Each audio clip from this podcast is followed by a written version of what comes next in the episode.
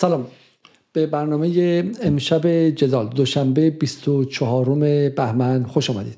ابراهیم رئیسی رئیس جمهوری ایران به همراه هیئتی از عالی رتبه از پنج وزیر و تعداد زیادی از معاونان وزیرها به چین سفر کرده. سفری که پس از سفر شی جین پینگ به عربستان سعودی و ملاقات و دیدار با شورای حکام خلیج فارس سفری مهم ارزیابی می شود و بسیاری اون رو سفری استراتژیک می‌تونن. اما به راستی سیاست گردش به شرق در ایران در چه مرحله آیا از شعار به عمل تبدیل شده؟ موانع اجرای این سیاست چیه و آیا این سیاست اصلا به نفع ایران هست یا اینکه از روی اجباره به خاطر اینکه رهبران ایران نگاه ایدولوژیک دارن و می‌خوان به سمت غرب نرن و برای همین چاره ندارن جز اینکه به شرق برن. مسائلی که بارها و بارها در جدال مطرح شده اما امشب به همراه مهمان برنامه آیه احمد صالحی که دو بار هم قبلا به شکلی افتخار حضورشون داشتیم وارد جزئیات قضیه میشیم و, و یک نگاه عملگرایانه ببیشه از منظر مالی و منظر اقتصادی به رابطه ایران و چین خواهیم داشت.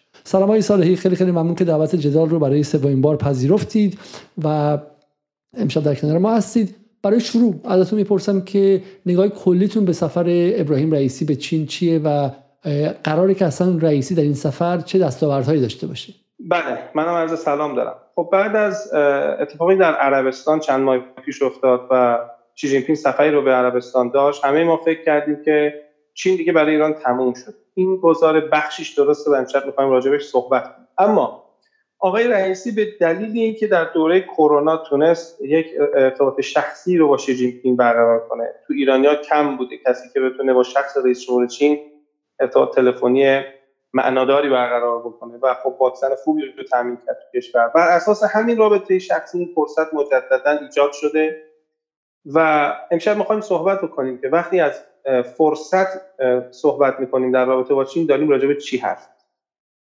ببینید آقای علیزاده ماجرا از سال ماجرایی که امشب من می‌خوام نقل بکنم از سال 2008 شروع میشه. سال 2008 یک بحران مالی تمام ایار در اقتصاد جهانی از ترکیدن حباب بخش مسکن در امریکا شروع شد. و امریکایی ها در یک سال به تنهایی 1250 میلیارد دلار پایه پولی ایجاد کردند. پایه پولی که از 1911 یعنی تشکیل فدرال رزرو تا, تا 2008 شده بود 830 میلیارد دلار. در یک سال 1250 تا بهش اضافه شد.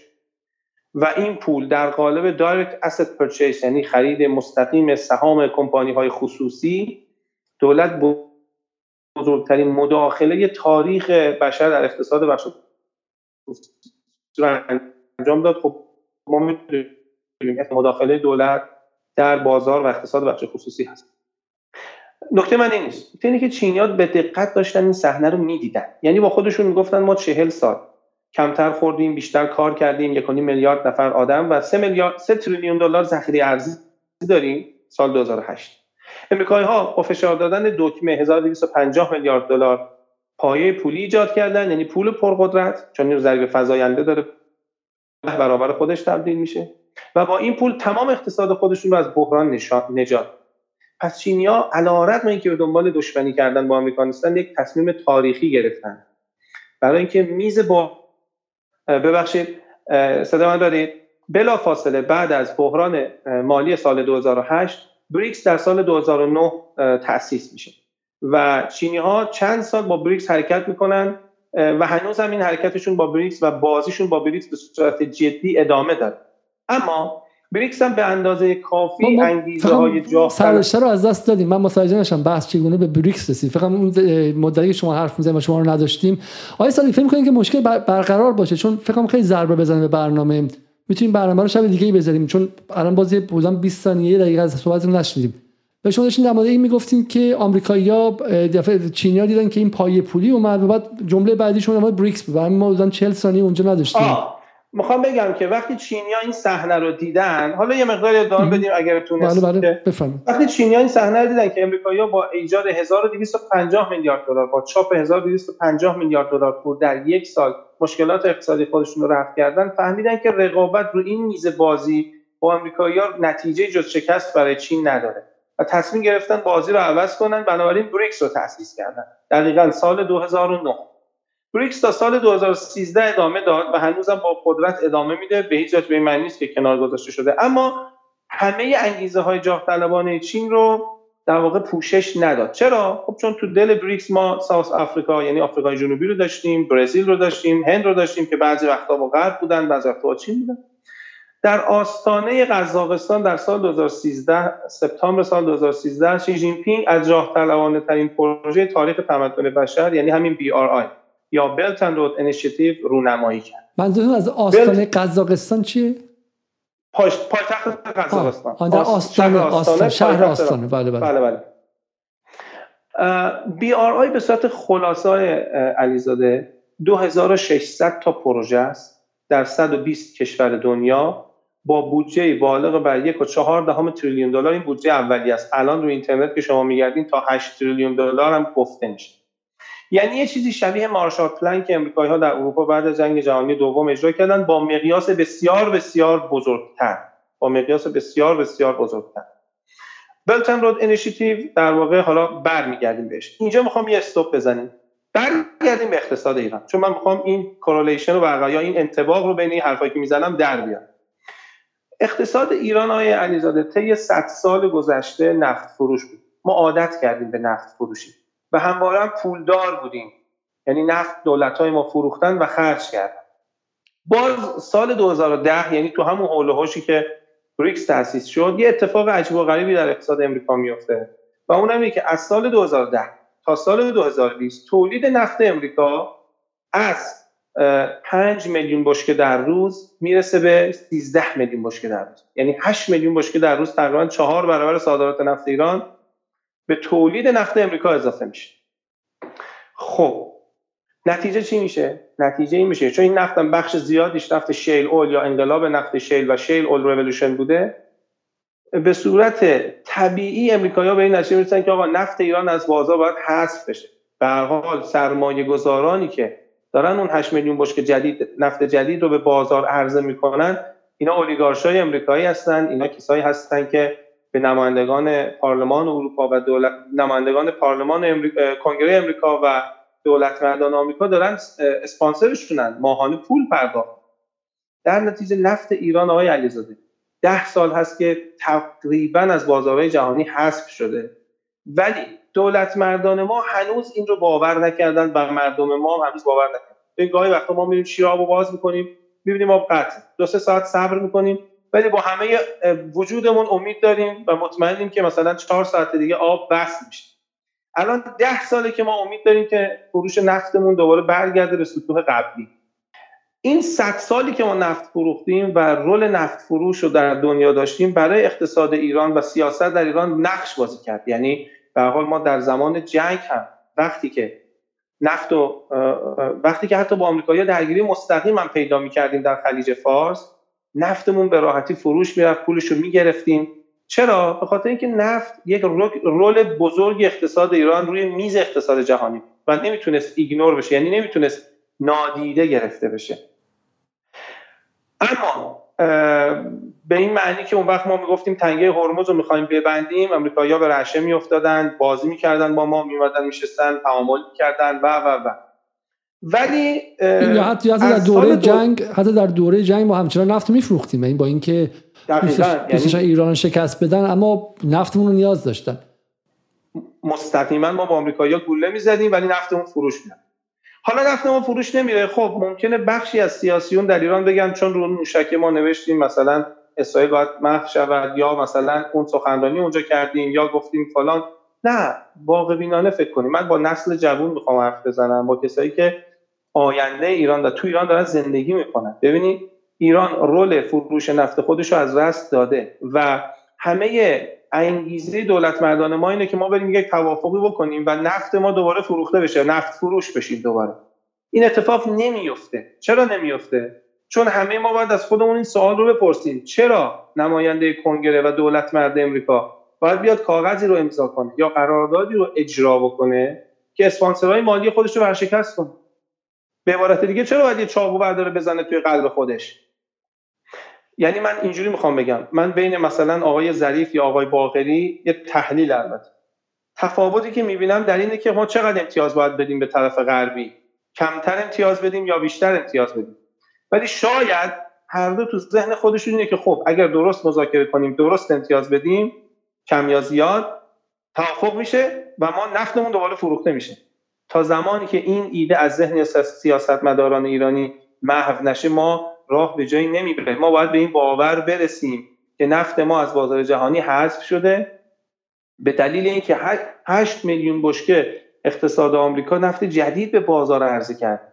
و این نفت هم نفتی که صاحبانش کسانی هستن که به راحتی کوتاه نمیان. خب عربستان به امریکا نفت می‌داد. بعد گفت باشه ما ایران هست می‌کنیم تو به اروپا نفت بده به پراکسی های ما مثل کره و ژاپن و هند نفت بده. تقریبا همه اینا کم کم فروش نفتشون و خرید نفتشون از ایران کسب کردن و حذف کردن. حالا ما الان در مقطعی قرار گرفتیم که بازار نفت در دنیا به یک بالانس و عرضه و تقاضا رسیده و چشماندازی برای اینکه ما دوباره دو میلیون بشکه دو میلیون بشکه نفت بفروشیم نیست. جدای از اینکه آقای علیزاده اساسا یه سوال مهمم پیش روی همه ماست که نفت در اقتصاد ایران در 60 70 سال گذشته بخشی از راه حل بوده یا بخشی از مشکل؟ یا اساسا چند میلیون بشکه فروش نفت به نفع اقتصاد ایران چون من خودم معتقدم یک میلیون بشکه فروش نفت اپتیموم فروش نفت برای اقتصاد ایران به اندازه که ما بتونیم اصلاح ساختاری کنیم از بین نریم ولی اصلاح ساختاری کنیم و به اقتصاد بدون نفت یا عدم وابستگی نفت نزدیک بشیم. حالا اینم پرده دوم. پس ما یک رولی در اقتصاد دنیا داشتیم که اون رول از دست دادیم. من مثالی که می‌زنم میگم مثل مرده ای که گذاشتنش تو قبر این بلند شده سرش خورده به سنگ لحد. بار اول دوم میگن این باور نمی‌کنه. میگه خب حالا حتما دوره درست میشه. الان ده ساله که ما منتظریم که این سنگ لحد رو بردارن. باید به این باور برسیم که این سنگ لحد برداشته نمیشه. حالا یه سوال خیلی مهم پیش روی همه ماست. اگر ما رول نفت فروش رو در اقتصاد دنیا از دست دادیم خب در صد سال آینده چه رولی باید داشته باشیم؟ سفر آقای رئیسی یک سفر صد ساله است. یعنی نگاه به چین نگاهی نیست که بریم 5 میلیارد دلار 30 میلیارد دلار خط اعتباری بگیریم. یه دونه بانک بزنیم. من نگران اینم که الان دولت مردان ما رفتن اونجا بگن آقا یه بانک اختصاص بدین برای ما تراکنش بزنه. و پولای بلوکه شده ما رو آزاد بکنید. نمی‌دونم. نه نه نه نه. 100 ساله. 100 ساله یعنی چی؟ BRI رو یادتونه؟ BRI یا Belt and Road Initiative جاه طلبانه ترین پروژه تاریخ تمدن بشر. 2600 تا پروژه است. در 120 کشور دنیا با بودجه معادل 1.4 الی 8 تریلیون دلار. تو یه قلم از سال 2013 تا امروز در پاکستان چینی ها حدود 65 میلیارد دلار سرمایه گذاری کرد که فقط بر اساس نقل قول مستقیم که من تو سخنرانی داووس سال 2021 پارسال سال که گذشت نه از نخست وزیر پاکستانی خانومی بودن. شنیدم این بود که بله این, این یکی از اون پروژه هایی هستش که بین چین و پاکستان اجرا شده. بزرگراه بین چین و پاکستان که حیرت انگیز و ایشون میگه از این 65 میلیارد دلار 5 میلیارد دلار 58 دهم میلیارد دلار finance بوده و مابقی investment investment یعنی سرمایه گذاری مشترک یعنی چین اومد اونجا سرمایه گذاری کرده شریک شدن تو پروژه. اینجوری نیست که وام داده باشه بخواد پولش رو سود بگیره بره. وایساده اونجا تا مطمئن بشه که پروژه به سود می‌رسه. دلیلش هم اینه که به هر حال چین پاکستان رو به عنوان منبع تأمین غذای چین برای 100 سال آینده انتخاب کرده. یه جلگه بسیار حاصلخیز که البته این هن... کوههای هندوکش و تبت و کوههای خیلی عجیب و غریبی که بین مرز چین و پاکستان قرار دارن رو باید طی کردن تا به اون جلگه حاصلخیز برسن. علی حال در جیبوتی چینی ها 14 میلیارد دلار سرمایه گذاری کردن. در قزاقستان 28 میلیارد دلار. در مالزی 8 میلیارد دلار. در حالا کشورهای دیگه من نمی‌خوام همه رو نام ببرم. و ما از این بی بهره بودیم. در حالی که اولین نقشه ای که از بیار آی منتشر شد نقشه ای بود که از قلب ایران یعنی از تهران میگذاشت که به جاده ابریشم مدرن معروف شد. خب حالا کم کم اون تصویره داره ساخته میشه.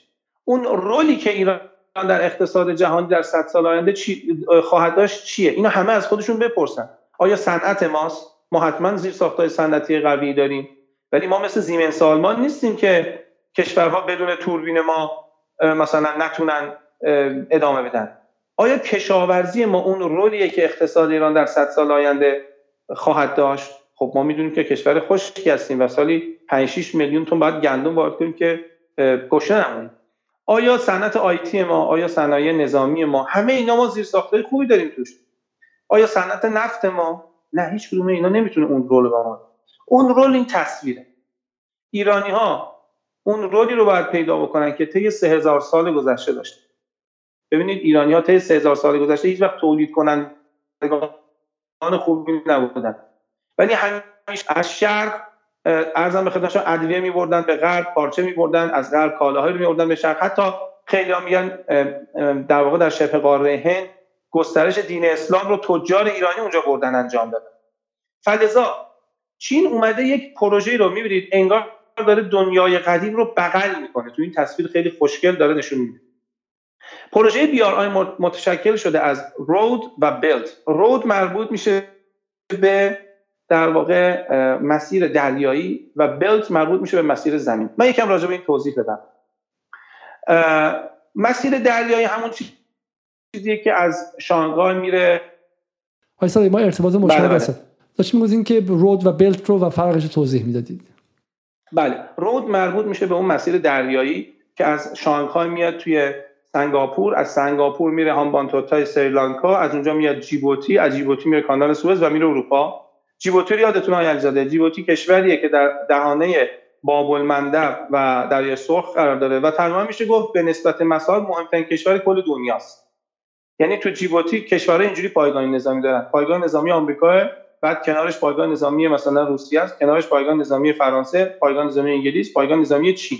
یعنی چین کلا خارج از خاک در یک کشور دنیا. پایگاه نظامی داره و اگه خاطرتون باشه ایران اون چند سال قبل که رفته بود ساختمان مجلس جیبوتی رو ساخته بود خیلی مسخره کردن ایرانو که حتی یه آهنگی هم ساخته بودن که جیبوتی کجایی.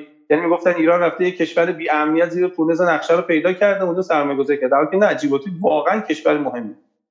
آلمان من این توضیح بدم که ما آره، ما برنامه مختص جیبوتی خواهیم ساخت. برای اینکه نشون بدیم که چگونه کارهایی که CIA انجام میده برای نابودی اقتصاد ایران از دل آهنگ پاپ هم می‌تونه سر در بیاره. نه اینکه مستقیم به اون خواننده پول داده باشن ولی ذهنیت رو شروع می‌کنن چون الان مثلا کارهایی که CIA و پنتاگون برای تخریب همکاری کشورهای آفریقایی با چین کردن به اسم دد ترپ مثلا یا تله بدهی الان دیگه در موردش مستندسازی شده. در مورد ایران هم همینطور. همین جیبوتی رو می‌خواستن رابطه رو خراب کنن. ببین چه حجمی از اطلاعات دروغ پروپاگاندا و غیره بعد نگاه می‌کنی امارات تو جیبوتی پایگاه داره درسته؟ چین پایگاه داره کشور اروپایی همه دنبالشن و خاکش تلاس چرا؟ چون دروازه ورود به دریای سرخه. و دروازه ورود به 15 درصد انرژی جهان از دل اونجا عبور می‌کنه هر روز. و این, این عجیبه این ندانستن ژئوپلیتیک باعث میشه که با ما عین پدر پدر پدر بزرگامون در دوره قاجار و در دوره پهلوی از ذهن یارگیری و گروگانگیری کنن و بازیمون بدن. و این شرماوره ببخشید. بله خواهش می‌کنم. بله دقیقا نکته درست رو اشاره کردین و باب المندب جاییه که یه طرفش یمنه که ایران در اونجا حضور خوبی داره و اگه ما طرف دومم اونجا حضور خوبی می داشتیم یکی از گلوگاه ها حداقل وقتی 100 سال نگاه کنیم این مهم میشه. و الان میگیم خب تا 10 سال آینده که قرار نیست جنگی بشه که مثلا. اما یه نکته راجع به مسیر رود یا مسیر دریایی وجود داره و اون اینه که این مسیر یک مسیر دریاییه. و مسیر دریایی برای چین همواره خوبه در زمان صلح و صفا. به حال امریکا بزرگترین نیروی دریایی دنیا رو داره و اصطلاحا یک کشور بحریه.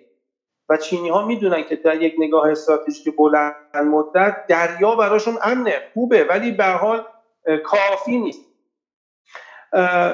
میمونه بلت. و, و کلا و کلا و کلا چین در طی تاریخ تمدن آبزی نبوده. برخلاف اروپایی ها برخلاف همین انگلیسی که ما توش هستیم راهزنان دریایی بودن اینها و تمام دلیلی که امپراتوری انگلیس آفتاب درش غروب نمی‌کرد ناوگان دریاییش بود. هنر اینها بر این بود که می‌تونستن از این ور دنیا به اون ور دنیا برن. اروپایی ها به واسطه دریا بود که از قرن 16 هم به بعد جهان رو فتح کردن. و چین هرگز تمدن دریایی نبوده و خیلی در آب خجالتیه. حتی از ما ایرانی ها خجالتی سر ما ما هم تمدن دریایی نبودیم. ما هم ناوگان دریایی نقطه قوتمون نبود و چینی ها مثل ما هستن. جاده ابریشم ما داشتیم مسیر زمینی یه مسیر خط آهن داره که اون مسیری که تو همین نقشه که شما دارید نشون میده از بالای بالا داره رد میشه که از روسیه به اروپا وصل می‌کنه چین رو. و یه مسیر جاده ای داره که دعوا اصل دعوا سر این مسیر جاده ای مسیر راه آهن قبلا سال 17 تا قطار ازش رد می‌شد. ولی تا قبل از سال فوریه سال 2021 در واقع سالی 700 تا قطار ازش رد می‌شد. شما تصور کنید سالی دو تا قطار پر از کالاهای چینی از این مسیر می‌رفت اروپا که الان کاملا مسدوده. یعنی وزنش دوباره میفته رو اون دو تا مسیر دیگه. میمونه مسیر زمینی به معنی جاده ای. مسیر جاده ای اولین نقشه ای که منتشر شد قرار بود بیاد از قزاقستان یا افغانستان از تهران عبور بکنه و ایران رو وصل کنه به اروپا یعنی چین رو وصل کنه به اروپا. ولی شما می‌بینید که بعدها خب ها سال 94 اومدن با یک بسته 80 میلیارد دلاری که بعد تا 400 میلیارد دلار سال 98 تو اون قرارداد 5 ساله آفر آوردن و اون اتفاقات ناگوار افتاد. من نمی‌خوام بهش فلش بک بزنم و خیلی روش بیستم ولی واقعا چینی ها ببینید فرصت ندارن توی اون رقابت فشرده ای که با آمریکا هستن مثلا ده سال منتظر ما بمونن که آیا ما می‌خوایم با چین کار کنیم یا نه. ما رئیس جمهور اون سال 94 گفت اگر ما می‌خواستیم با چین کار کنیم رنج مثلا یا اگه می‌خواستیم فقط با چین کار کنیم رنج برجام رو به خودمون نمی‌دادیم. یا اون اتفاقاتی که بعد توی استقبال ازشون در فرودگاه در هتل واقعا شما مقایسه کنید با استقبالی که عربستان از رئیس جمهور چین انجام خب این سال 94 چینیا گفتن باشه. حالا که شما نمی‌خواید ما میریم برید دوراتون رو بزنید ببینیم چی میشه. سال 98 دوباره چینی های خیزی رو برداشتن و تمایلی هم نداشتن که این اتفاق تو اون مقطع به اون شکل ولی یه دفعه اون های بنفشی که ایران اینترنشنال کشی حتی رئیس جمهور سابق آقای احمدی نژاد متاسفانه. و خیلی های دیگه که آقای کیش رو فروختن آقای ایران چه شد؟ به قول شما به بچه های ما زبان چینی می‌خوان یاد بدن. آقای علیزاده ایران اینترنشنال هموطنا رفقا کسایی که مثل من فکر نمی کنید مثل آقای علیزاده فکر نمی کنید ایران اینترنشنال پرسودترین سرمایه گذاری عربستانه. مطلقا عربستان توی اینترنشنال هزینه ای رو ویست نکرده به قول معروف به هدر نداده. می‌دونید چرا؟ به ازای هر یه تومنی که خرج کرد 15 تومن برداشت می‌کنه. چون همین چینی که دارین می‌بینید رو از کام ایران کشید بیرون با اون تیغای بنفش که ایران اینترنشنال کشید سال 98 و گذاشت در کام عربستان چین اومده با ایران کار کنه. می‌دونید چرا؟ به خاطر اینکه مسیر بالا که بسته شده مسیر دریا که تحت نظارت آمریکاست مسیر جاده دو تا آلترناتیو یه دونش میاد افغانستان ایران در واقع ارمنستان و اروپا. چون ایران به صورت زمینی فقط از طریق سه تا کشور می‌تونه به اروپا وصل بشه. ترکیه ارمنستان و آذربایجان. حالا شما می‌تونید بفهمید وقتی این درگیری های توی قفقاز بین قره باغ و ارمنستان و آذربایجان اتفاق افتاد موضوع موضوع قره باغ و اینا نیست. هست البته. ولی موضوع باز اون موضوع 100 سال از کشورها دارن همه سر 100 سال آینده با هم منازعه و رقابت می‌کنن. یعنی چی؟ یعنی ترکیه و آذربایجان یه نقشه جایگزین رو پیشنهاد دادن. گفتن آقا به جای اینکه این از تهران بره چون تهران خط مستقیمه و حتی بعد از اینکه امریکایی ها از افغانستان خارج شدن طالبان اومد بعدش این خیلی مطلوب بود.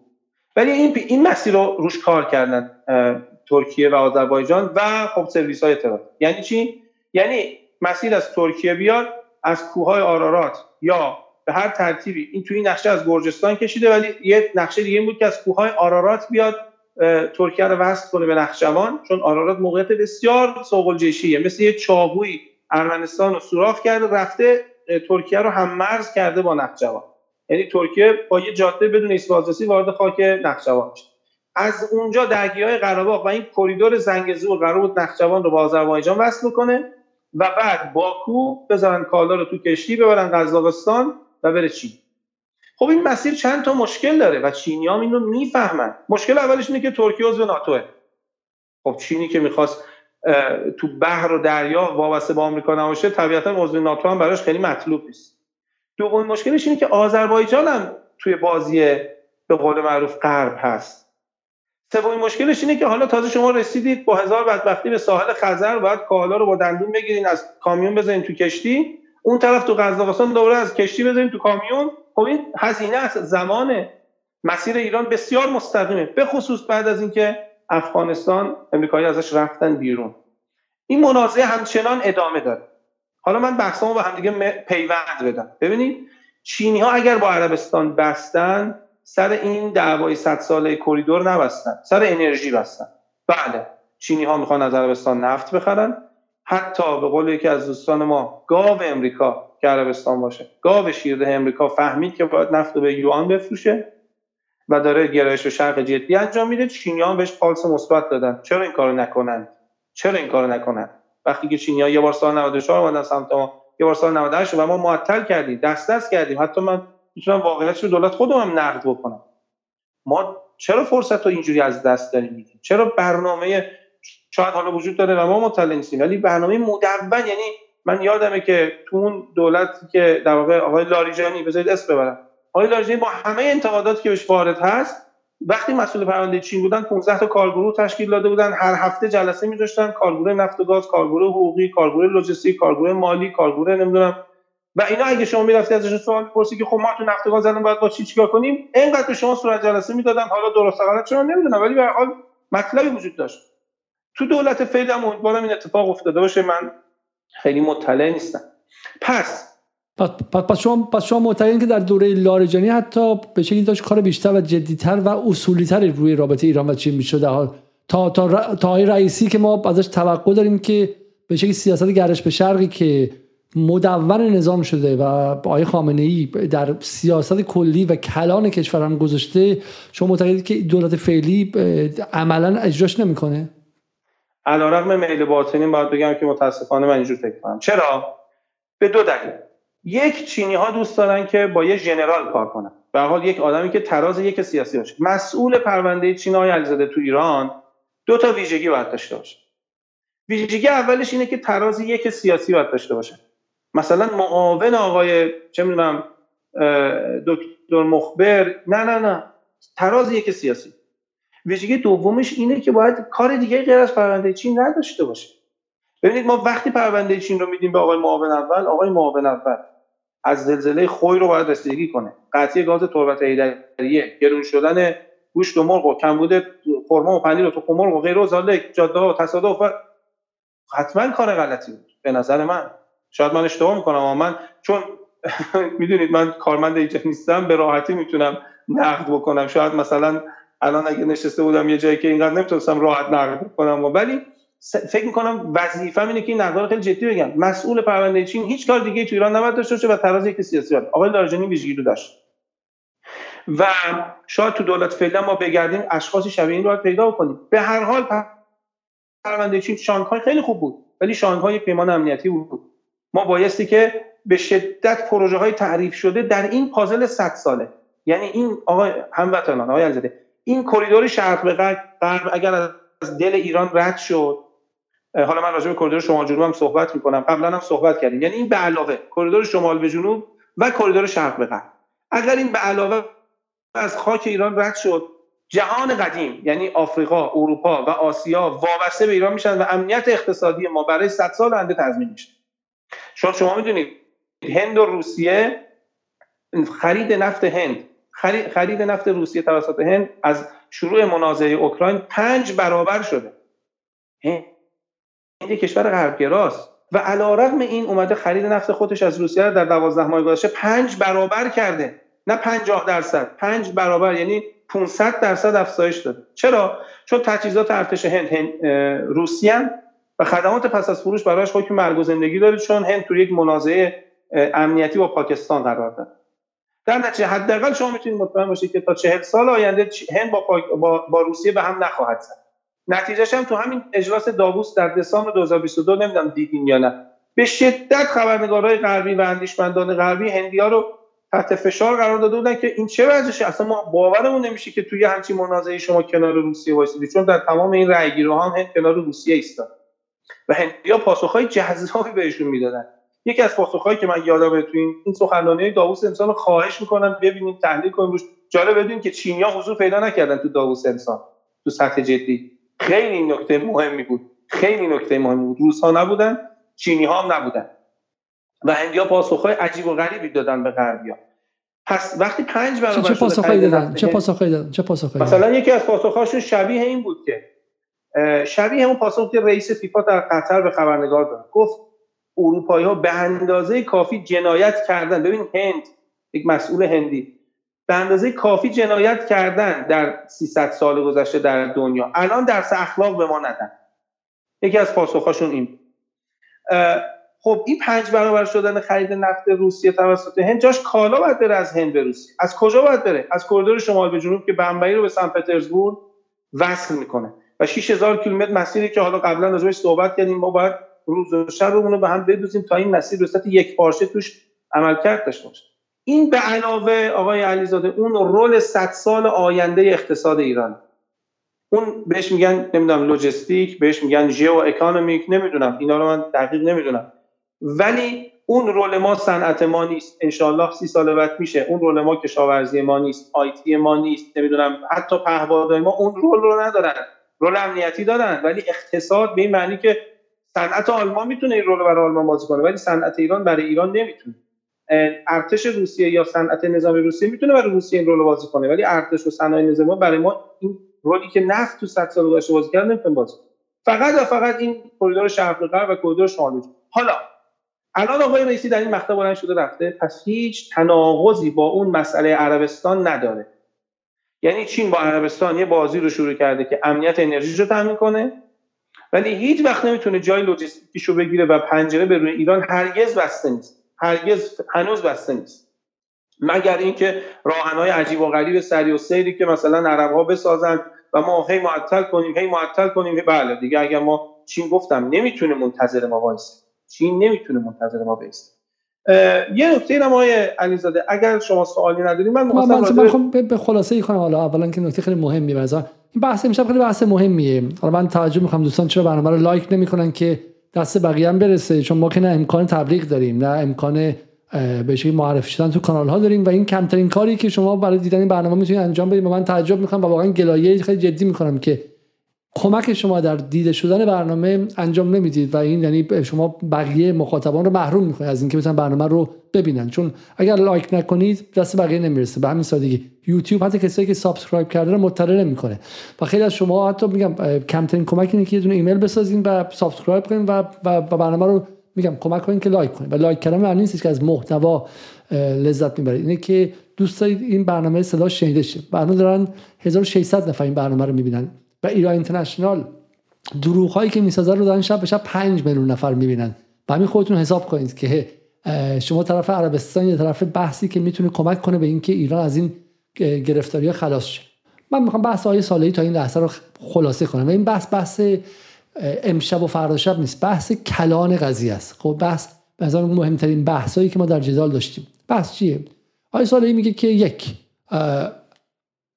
دنیا از سال 2008 به بعد یه اتفاقی توش افتاد. بحران اقتصادی شد و چین از یک سوم ذخیره ارزی رو در اختیار آمریکا تو سینی گذاشت. گفت ارباب بفرمایید. بخورید که شما فروپاشی انجام نشه. برای اینکه ما هم سرمایه گذاری کردیم و ما سرشتمون و سرنوشتمون به هم گره خورده. آمریکا هم قورت داد گذاشت بغل اون سی و خورده تریلیون دلاری که دفیسیت داره و کسری بودجه داره. چون آمریکا زورش می‌رسه بدهی داره هیچ کس نمی‌تونه ازش بدهی رو پس بگیره خورد. و چین دوزاریش افتاد که ما هر چقدر در بیاریم با سختی اینا می‌خورن. و این با از این نظمه خارج چیم و اینجاست که چین وارد یک معادلات دیگه میشه که ما امشب در حرف می‌زنیم و حالا نشون میدیم روی بحث به شکلی مبادلات بانکی. همزمان چه اتفاقی افتاد؟ صالحی نکته دوم چی بود؟ چین به شکلی این بفرمایید.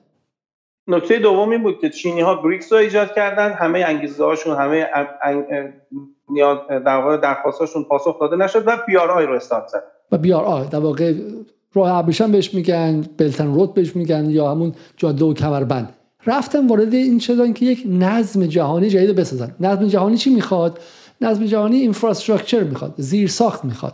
یه زیرساخت امنیتی می‌خواد که تو این تغییرات جهان بقیه براش به وجود آورده بودن.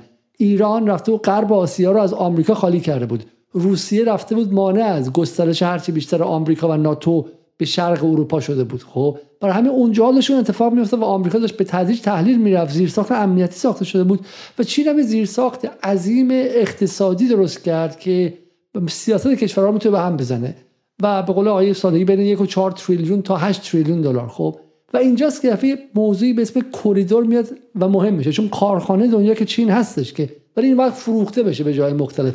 و اینجاست که ما نیازمند این هستیم که پارادایم ذهنی عینک ذهنی و چارچوب اندیشیدن رو عوض کنیم. حالا تو ایران چه چیزی مهمه؟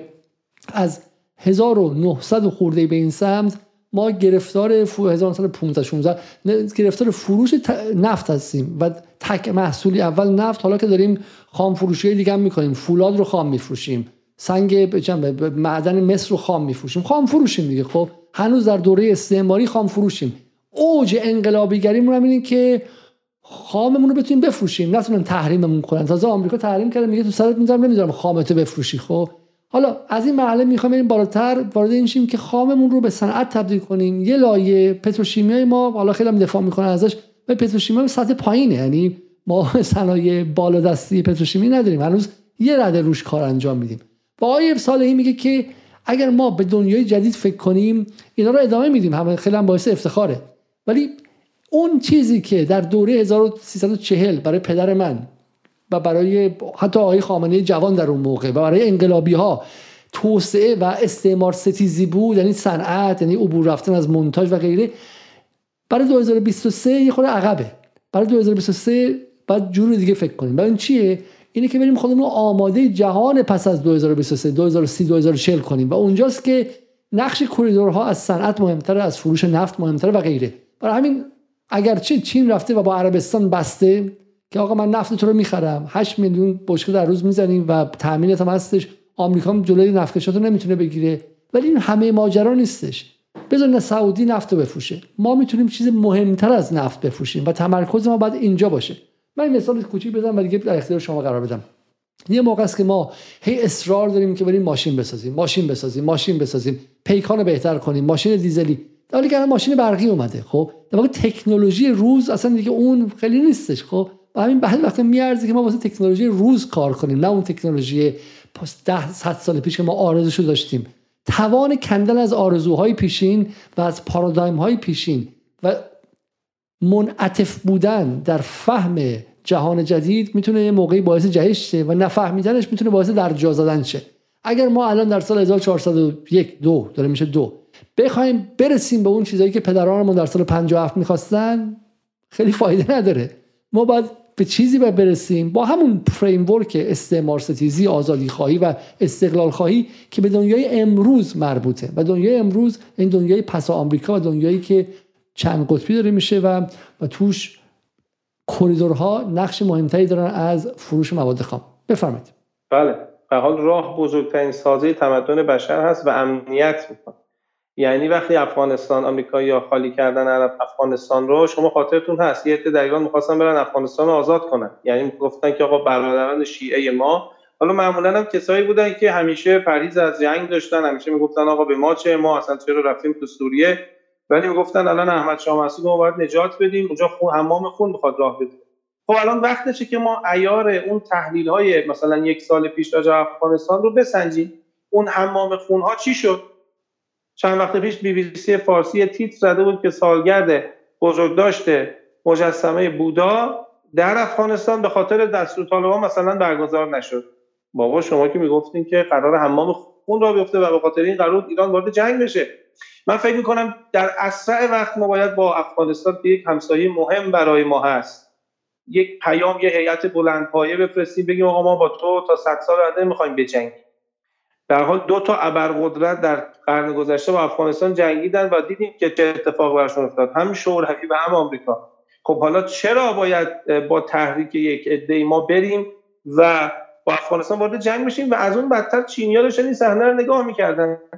یعنی می‌گفتن آقا خوب شد ما سال 2014 مثلا برای هتل آقای شی سال 1394 برای آقای شی مشکل تو هتل وجود اومد و ما خیال سرمایه گذاری در ایران شدیم. که اگر این کارو نکرده بودیم و رفته بودیم بین ایران افغانستان راه ساخته بودیم که الان ایران افغانستان دارن با هم میجنگن که. امنیت می‌خواد راه. اما آقای من چند تا نکته راجع به خود چین بگم. این نکته خیلی خیلی خیلی نکته جالبی بود. فقط شما می‌دونید که در آبان 1400 چین و روسیه در حال به رسمیت شناختن طالبان بودند و مسئول وزارت خارجه ایران آقای رسول موسوی مانع این قضیه شد. در واقع ایران به شکلی مانع این شد که طالبان به رسمیت شناخته شه و اقتصادش با حد طبیعی برگرده. چیزی که در آرزوی غرب می گنجید خب. و به واقع اینکه ما افغانستان رو ما رو بردن به اینکه زبان فارسی فلان که مهم همشون همش کارت های مهم ایرانه خب. و ذهن مردم رو ازش گروگانگیری کردن. حالا جالبه که فقط هم غربگراها نبودن سر افغانستان. بخش مذهبی رو گفتن که اینا شیعه کش هستن خب. شیعه کش هستن و مراجع رو رفتن یعنی واقع گستر مذهبی رو پیدا کردن. در حالی که ما اگر نگاهمون به این بود که در سال 2050 یا سال 1430 نقش افغانستان در نظم جدید در بلتن رود در وصل ایران و چین چه چیزی هستش و افغانستان اون موقع من ما لنز نگاهمون بر همینه که انقلابی نیستید شما. شما اگر لنز نگاهتون این چیزها نباشه جهان آینده نباشه چون این جهان من گفتم به این راحتی به وجود نیامده. سلیمانی ها رفتن که این امنیته به وجود بیاد. این به علاوه که شما میگید این به علاوه مهمیه. ولی این به علاوه رو ما براش هزینه دادیم خب؟ سلیمانی رفته که این به علاوه بتونه زیرساخت نظامیش رو به وجود آورده که حالا بتونه روش زیرساخت اقتصادی بیاد. و شما نمی‌ذارید خب؟ شما دفعه ذهنتون میره روی اینکه اینا شیعه کشی کردن یه موقعی یا نکردن یا اینکه اینا به زبون فارسی فلان کردن و میره ذهنتون جایی که برناهاری لوی می‌خواد. این این نکته خیلی مهمیه. شما نگاهتون به افغانستان نگاه استراتژیک از منظر آینده جهان نیستش و این چیزی که ما رو اینجا گرفتار می‌کنه. بله. آقای علیزاده من چند تا نکته اگه اجازه بدید راجع به خود چین عرض بکنم. ببینید آقای تیم کوک مدیر عامل اپل یه سخنرانی رو داره. سرچ بکنن دوستان تو اینترنت ببینید میگه ما اگه در امریکا بخوایم برای یه پوزیشن شغلی که لبه فناوری تو حوزه هوش مصنوعی و IT و high tech هست نیروی رو استخدام کنیم می‌تونیم یه اتاق رو پر بکنیم. اما اگه در چین بخوایم این کار انجام بدیم می‌تونیم یک آمفیتئاتر رو پر بکنیم. و ادامه میده. کی؟ آقای تیم کوک. ادامه میده. میگه که اون ایده که مزیت چین در کارگر ارزان بوده is an idea of the past. یه ایده مربوط به گذشته است. امروز مزیت چین چیزای دیگه است. من نقل قول هامو تعمدن اینجور اتفاق می‌کنم. آقای امیر کرمانی که استاد دانشگاه برکلی هستن از اقتصاددان های جوان کشور هستن که نظریه اقتصادیشون هم تو حوزه اقتصاد بازار و اقتصاد باز و اقتصاد لیبرال هست. یعنی فضای فکریشون این شکلی. یه گفتگوی یک ساعته رو با اکو ایران دارن فکر کنم چند سال یک سال و نیمه پیش. خواهش می‌کنم همه این رو ببینن. ایشون میگه آقا اشکال دولت آقای روحانی بود که تصورش از در سال 92 که اومد تصورش از چین سال 1382 بود. یعنی آخرین دوره‌ای که اصلاح طلبها در ایران تو قدرت بودن با دنیا کار می‌کردن و غیره. در حالی که تو این 8 سال چین سالی 8 درصد 9 درصد رشد اقتصادی کرده شما الان یک ممیز 900 رو به توان 8 برسونید تقریبا میشه دو برابر. یعنی چین دو برابر رشد کرده بود. و اینجا ایشون میگه که تو حوزه های های تک لبه فناوری و آینده دنیا تو این حوزه تعریف میشه رشد اقتصادی چین خیلی خیلی بیشتر از 9 درصد بوده. یعنی چین سال 92 با چین سال 1383 قابل مقایسه نیست. و چین سال 1401 با چین 1392 هم قابل مقایسه نیست. یه اسلایدی رو شما دارید از اکونومیست که نشون میده کشورها حجم تجارتشون با چین از سال 2000 تا 2018 برای چه اتفاقی افتاده؟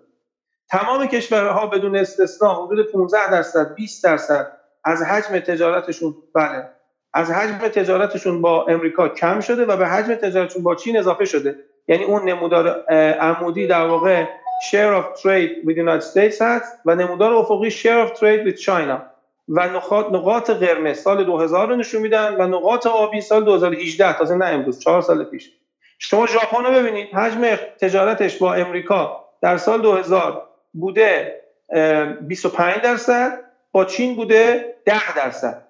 در سال 2018 همین ژاپن حجم تجارتش با چین شده 22 درصد با امریکا شده 15 درصد. یعنی جاش کاملا عوض شده. حالا این نمودار می‌خواد شیطنت آمیزه. یعنی از عمودیش سی واحده افقیش هم سی واحده. ولی اینو مستطیلی کشید. یعنی اگه جمعش کنه و مربعی بکشه این شیوای خود تندتر هم میشه. و میانگین جهان هم می‌بینین اون وسط. می‌بینید نوشته ورلد کل جهان به صورت متوسط از 15 درصد به امریکا رسیده مثلا به 10 درصد و با چین از 5 درصد رسیده به 13 14 درصد. و اینها نشون میده که ما نمی‌تونیم چین رو تو این حوزه ایگنور کنیم. چون نفت 40 سال پیش این جالبه. پس تازه این این ژاپنیه که متحد جدی آمریکاست. بله این متحد آلمان شما می‌بینید فرانسه رو می‌بینید چیز اصلا کره جنوبی خوب کره جنوبی استرالیا فیلیپین نیوزلند حتی بریتانیا بریتانیا رو می‌بینید. ببینید امریکا امروز خودش به چین تقریبا 140 50 میلیارد دلار صادرات داره و یه چیز حدود 400 خورده میلیارد دلار داره از چین کالا وارد می‌کنه. و موضوعی که امروز تو اقتصاد دنیا وجود داره این نیست که اقتصاد چین مثلا چند سال بعد از آمریکا جلو می‌زنه. بر اساس GDP purchase power در سال 2014 این اتفاق افتاده و چین بزرگترین اقتصاد دنیا هست. حالا نکته چیه؟ حالا یه توضیح بدیم برای مخاطب آشنا GDP purchase per power parity درسته؟ این اصطلاح فارسی بگید که بدونه. دقیقاً بر اساس موازنه قدرت خرید. یعنی حجم ببین GDP purchase power parity یا بر اساس موازنه قدرت خرید مقیاس واقعی تری از GDP نشون میده. چون GDP nominal خطا داره. یک کیلو سیب تو ایران تولید میشه قیمت می‌خوره مثلا 20000 تومان. 20000 تومان میشه نیم دلار. همین تو آمریکا قیمت می‌خوره میشه دو دلار. خب نیم دلار دو دلار یک کیلو سیب دیگه این باید یکی باشه. وقتی اینو با هم موازنه بکنی یه دفعه GDP سری کشورها GDP واقعیشون بیشتر از GDP nominal خواهد. حالا آقای علیزاده در این شرایط که کشورهای 120 کشور دنیا یعنی همه دنیا چون شما اگه 20 تا کشور اروپایی و 20 تا کشوری که یا 30 تا کشوری که اقتصاد خیلی خیلی کوچیکی دارن مثلا 100 هزار نفر جمعیت دارن اگه بذاریم کنار 120 تا کشور میمونه تو دنیا. همشون عضو BRI هستن. حالا از اینجا دیگه قلت و ان قلتا و انتقادا و debt trap و اینا شروع میشه. یادمه که سال 2018 یه تحقیقی انجام شده بود. آقای اسکری درسته؟ در سوئد هستن ایشون. یه پژوهشی رو انجام داده بودن که اولین این debt trap از کجا به وجود اومد؟ و نتیجهشون این شده بود که از State Department یعنی وزارت خارجه امریکا. دو تا پژوهشگری که اسمشون هم ایشون می‌گفت آقای سم پارکر و خانم گابریلا چفیتس. این دوتا یکیشون کارمند وزارت خارجه امریکا بوده یکیشون هم Homeland Security بخش یکیشون کارمند Defense در واقع دپارتمنت بود. یکیشون Homeland Security اینا یه مقاله رو نوشته بودن به به هاروارد چاپ کرده بودن که debt trap و اینها. من راجع debt trap و این تله وام صحبت بکنم چون هر جام صحبت از debt trap میشه. فوری بندر هامبانتوتا سریلانکا بحثش باز میشه. ما اینجا مخاطب گیج نشه در واقع شما الان داریم ما به اینجا رسیدیم. پس پس دو تا نکته داریم. یک اینکه ما اصلا چین رو تو ایران نمی‌شناسیم. تصویرمون از چین تصویرمون از چین. تصویر یک کشوری که توش هنوز دارن همه با دوچرخه های چینی ارزون قیمت را میرن بدبخته و به قول اون جمله محمود صادقی نماینده سابق مجلس تو گفتگو با جدال که ما از به جای اینکه از غرب خرید کنیم از چین خرید می‌کنیم. مثلا خب چه اشکال داره؟ اونا به ما بنجل میفروشن. چین فقط بنجل داره. ما اصلا نفهمیدیم که چین آینده جهانه. پس اول واسه اینا رو توضیح بدیم. خب بعدا وارد موانع روانی و پروپاگاندایش میشیم. این یه فرودگاه معمولی تو چینه. و خیلی جالبه که هر کسی که آمریکا رفته باشه می‌دونه که هر بار شما با آمریکا میری با خودت فکر می‌کنین که این آمریکاست. این آمریکا که همه زیر ساختاش متلاشی شده انگار از زمانی که ترومن و اینها اون پروژه های میلیاردی رو برای ساخت زیر ساخت دادن تا حالا دیگه اتفاقی نیفتاده. آمریکا کشوری خسته است. آمریکا کشوری عمیقا در گذشته مانده و خسته و در حال استهلاک و فرسودگیه. برای اینکه هرچی پول داشته رو توی جنگ ها توی نیروی نظامی توی غیره خرج کرده و و جاده ها آسفالتاش ترک داره. در حالی که چین کشوری سرپای پسر جوونه. میگه آمریکا بایدنه. آمریکا بایدنی که به سختی می‌تونه خوش نگرده نمادش بایدنه. خب و چین یک یک جوانی و یک تراوتی داره. رو به آینده است. نمیگم به ایران خوب می‌رسه نمیگم به نفع ایرانه ولی به نفع خودش هست. و جنس تصویر ما از چین با عوض شه. خب حالا جالبه که خودش آیه آقای صالحی برای من یک نکته فرستاد من اصلا برای خودم خیلی خیلی جالب بودش. خب و اون در مورد فیلم هر. دقیقا در مورد فیلم هر. خب و من می‌خوام این رو با مخاطب شریک شم. فیلم هر رو حالا خیلی احتمالا خیلی دیدن در مورد عشق یک ببخشید در مورد عشق یک یک فرد به اون یک AI یا یک artificial intelligence و یک هوش مصنوعی و این فیلم فیلم معروفیه مال سال 2014 و در این فیلم صحنه هست صحنه فراوانی هست. از لس آنجلس سال 2030 این فیلم 2014 فیلم برداری شده. 15 سال بعد لس آنجلس می‌خواد نشون بده و تصویری که بهش میگم futuristic یا تصویر آینده نگری می‌خواد نشون بده. از اینکه مثل فیلم هایی که دیده تو Blade Runner دیدی تو فیلم های علمی تخیلی هستش که آینده رو نشون میدن و متروپولیس رو نشون میدن و یک صحنه یک شهر خیلی خیلی مدرن رو نشون میدن. و من می‌خوام این صحنه لس آنجلس رو به شما نشون بدم در این فیلم. خب که اینجا وارد پشت بوم میشه و آینده لس آنجلس رو نشون میده. کشوری پیشرفته جدید و با آسمان خراش های خیره کننده چیزی که مثلا قبلا که می‌خواستن نشون بدن 100 سال پیش Empire State و منهتن رو در نیویورک نشون می‌دادن دیگه به عنوان نمادی از آینده بشر و نمادی از یک جای futuristic و این تصویری که از لس آنجلس سال 2030 نشون میده. این کجا فیلم برداری شده آقای صالحی این در محله پودونگ شانگهای فیلم برداری شده. یعنی خود آمریکا و هالیوود وقتی می‌خواد آینده رو نشون بده وقتی می‌خواد آینده رو نشون بده میره سراغ کجا؟ میره سراغ سراغ چین خب؟ میره سراغ چین. و بعد مردم ایران به خاطر کمکاری صدا سیما به خاطر کمکاری تبلیغات به خاطر کمکاری رسانه های دیگه تصویرشون از چین یک کشور قرازه جهان سومیه که ما از روی استیصال به خاطر اینکه آمریکا بهمون چه می‌دونم جواب رد داده و بریم از روی استیصال با این عقبونده کار کنیم. و خود آمریکایی ها تصویرشون از آینده مدرن مترقی تو هالیوود پودونگ شانگهای. این خیلی نکته جالبی بودش به نظر من. نقطه تکان دهنده ای بودش. در حال چینی ها 36 هزار کیلومتر خط راه آهن سری و سیر دارن. 36 هزار کیلومتر خط راه آهن سری و سیر دارن.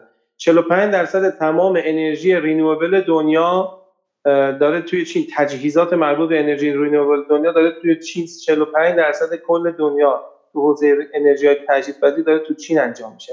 هزار میلیارد دلار چین در حوزه هوش مصنوعی سرمایه گذاری کرده که آمریکایی حالا خیلی خیلی دیگه همه پولاشون جمع کردن حدود 200 خورده میلیارد دلار پارسال یعنی همین چند ماه پیش تصویب کردن.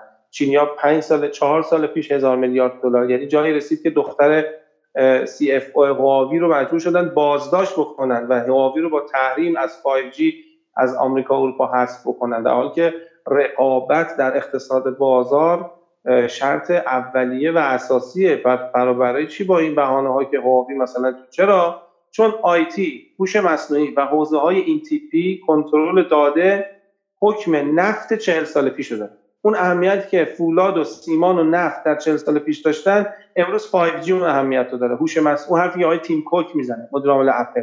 اینها توی چین با فاصله با فاصله از امریکا حالا نه با فاصله ولی از امریکا جلوتر. نمیگم با فاصله ولی از امریکایی ها حتما جلوتر حالا این پس حالا پس پس چین یک تغییراتی درش به وجود اومده. جهان هم این رو فهمیده. و ما در ایران همچنان در حال انکارش هستیم. و این انکار هم بخشیش طبیعیه بخشیش مصنوعی داره به شکلی تزریق میشه. و چگونه تزریق میشه؟ به واسطه پروپاگاندا تزریق میشه. ایران اینترنشنال میاد یه جای ذهن ما رو دستکاری می‌کنه ولی برای کشور دیگه هم این بازی انجام میشه. و State دپارتمان و پنتاگون هم چیزی به اسم debt trap debt trap این تله بدهی مطرح می‌کنن. که حالا ما توی کانال جدال هم در موردش مقاله ای داشتیم که توصیه می‌خوام بخونید. حالا در مورد debt trap این میشه خیلی کوتاه توضیح بدید. چشم. ببینید نکته اول اینه که بخشی از سرمایه گذاری که چین داره انجام تو کشور مختلف investment finance نیست. یه لحظه که باز ارتباط های صالحی قطع شد. حالا جالب در حالی که به قول صالحی جای نفت و مسائل دیگر رو اینترنت و 5G گرفته ما برای ارتباط خیلی خیلی ساده و یه برنامه خیلی خیلی ساده ببینید چه عذابی می‌کشیم. خب پس یه بار دیگه از اول تکرار کنید. فرق finance و investment. من فاین می‌کنم. بله. finance یعنی اینکه من به شما وام میدم پروژه رو ارزیابی می‌کنم که مطمئن بشم پروژه خوبه. ولی به شما وام میدم مثلا میگم با سود 4 درصد یا چندان 5 درصد یا 10 درصد پول من پس من تو سود و زیان با تو شریک نیستم. ولی investment یعنی که من میام تو سود و زیان با تو شریک میشم. مثل کسی که میگه زمین از من ساخت از تو خونه رو می‌سازیم 4 واحد مال من 4 واحد مال تو. پس این ضرر بشه سود بشه دو تا توش شریکن که تو پاکستان چین اینطوری عمل کرد. 60 میلیارد دلار از 65 میلیارد دلار investment نکته اول. نکته دومی که خب وقتی که بانک جهانی می‌خواد به ایران وام بده هممون این رو به عنوان یک اتفاق مثبت قلمداد می‌کنیم. وای داره وام میده. خب چین هم وقتی وام میده همینه. شما انتخاب شماست که این وام رو ببرید توی هزینه های جاری خرج اتینا بکنید و بعد تو بازپرداختش دچار مشکل بشی یا اینکه اینو ببرید باش زیر ساخت ایجاد کنید. انتخاب شماست که این پول کجا بره. تفاوت IMF و ورد بانک هم تو همون پژوهشی که یه بار با هم مرور کردیم این بود که IMF یه جایی نشسته تا کشور دچار بحران اقتصادی میشن دچار کسری بودجه یا دفیسیت میشن سری سرکلش پیدا میشه وام میده. معمولا هم این کشورهای خرج کسری بودجهشون می‌کنن بعد میمونن توی باز پرداخت اونجا ریاضت اقتصادی باید تحمل کنن بازنشستگانشون باید له بشن و و و خیلی اتفاقای دیگه خب چینی‌ها گفتن به که اون بلایی که IMF سر یونان آرژانتین آورد توی بازنشستگی و آدما رو نابود کرد میگه خب آقا من به جاش میگم آقا این بندر هامپان توتا اگه نتونست پول منو باز پرداخت کنی بهره برداریش نه مالکیتش. برای مدتی که من به پولم آقا خب پول وام دادی شما از سر کوچه‌تون هم اگه وام بگیرین وسیقه باید بزنید و بتونید وام پس بدین. این اشکال چین نیست این اشکال اینه که ممکنه شما وامو بگیری ببرید توی پروژه غیر اقتصادیه همین اسرائیل بندر حیفا رو سال 2020 برای مدت 27 سال داد به چینی ها بهره برداریش رو.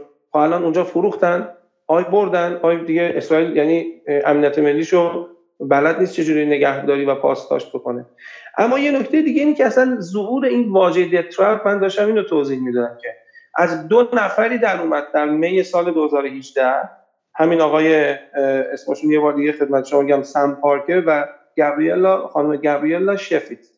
که این دوتا خانم شفیت کارمند Defense Department و آقای پارکر کارمند Homeland Security یعنی در واقع دوتاشون آدمای امنیتی بودن اقتصاددان نبودن. و حالا جالب بود یه گزارشی هم از امریکا تو اینترنت بود که بعد تو گزارشی رو پاک این قسمت رو پاک کرده بودن که گفته بود به سفارش وزارت خارجه امریکا استیت دیپارتمنت در واقع این پژوهش انجام شده بوده یعنی بعدم گفتن آقا با خب آمریکا الان برای پنج سال متوالی چند سال پیش سالی 300 میلیون دلار بودجه کجا خرج میشه؟ اگه چیز انقدر بده چرا کشورهای دنیا یکی پس از دیگری دارن بهش میپیوندن؟ بابا عربستان بعد از اینکه ایران اینترنشنال چین رو با ایران متوقف کرد رابطه رو خب عربستان چرا به چین داره میپیونده و به پروژه بالاخره داره با چین تعامل می‌کنه؟ من این طرف و بقیه نکات هم, هم راجبش بگم. نکته دیگه اینه که اگه شما رشد اقتصادیه یعنی از نظر ریاضی میشه که رشد اقتصادی بالای دو درصد داشته باشین به اصلا کلا بلا موضوع میشه. نکته بعدیش میشه که اصلا تو رابطه با ایران تو قرارداد 5 ساله چین نفت ایران رو داشت تضمین می‌کرد برای باز پرداخت این پول. یعنی امکان نداشت که ما دیفالت یا نکول در باز پرداخت این وام ها بر اون اتفاق بیفته.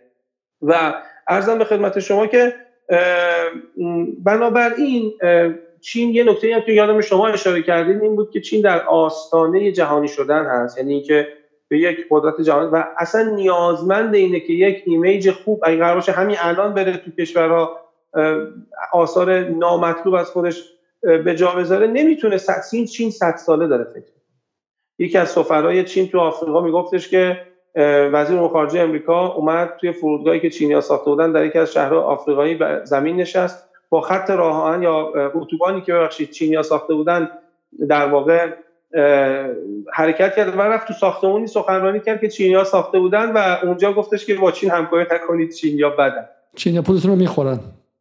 چینیا پولتون رو می‌خورن.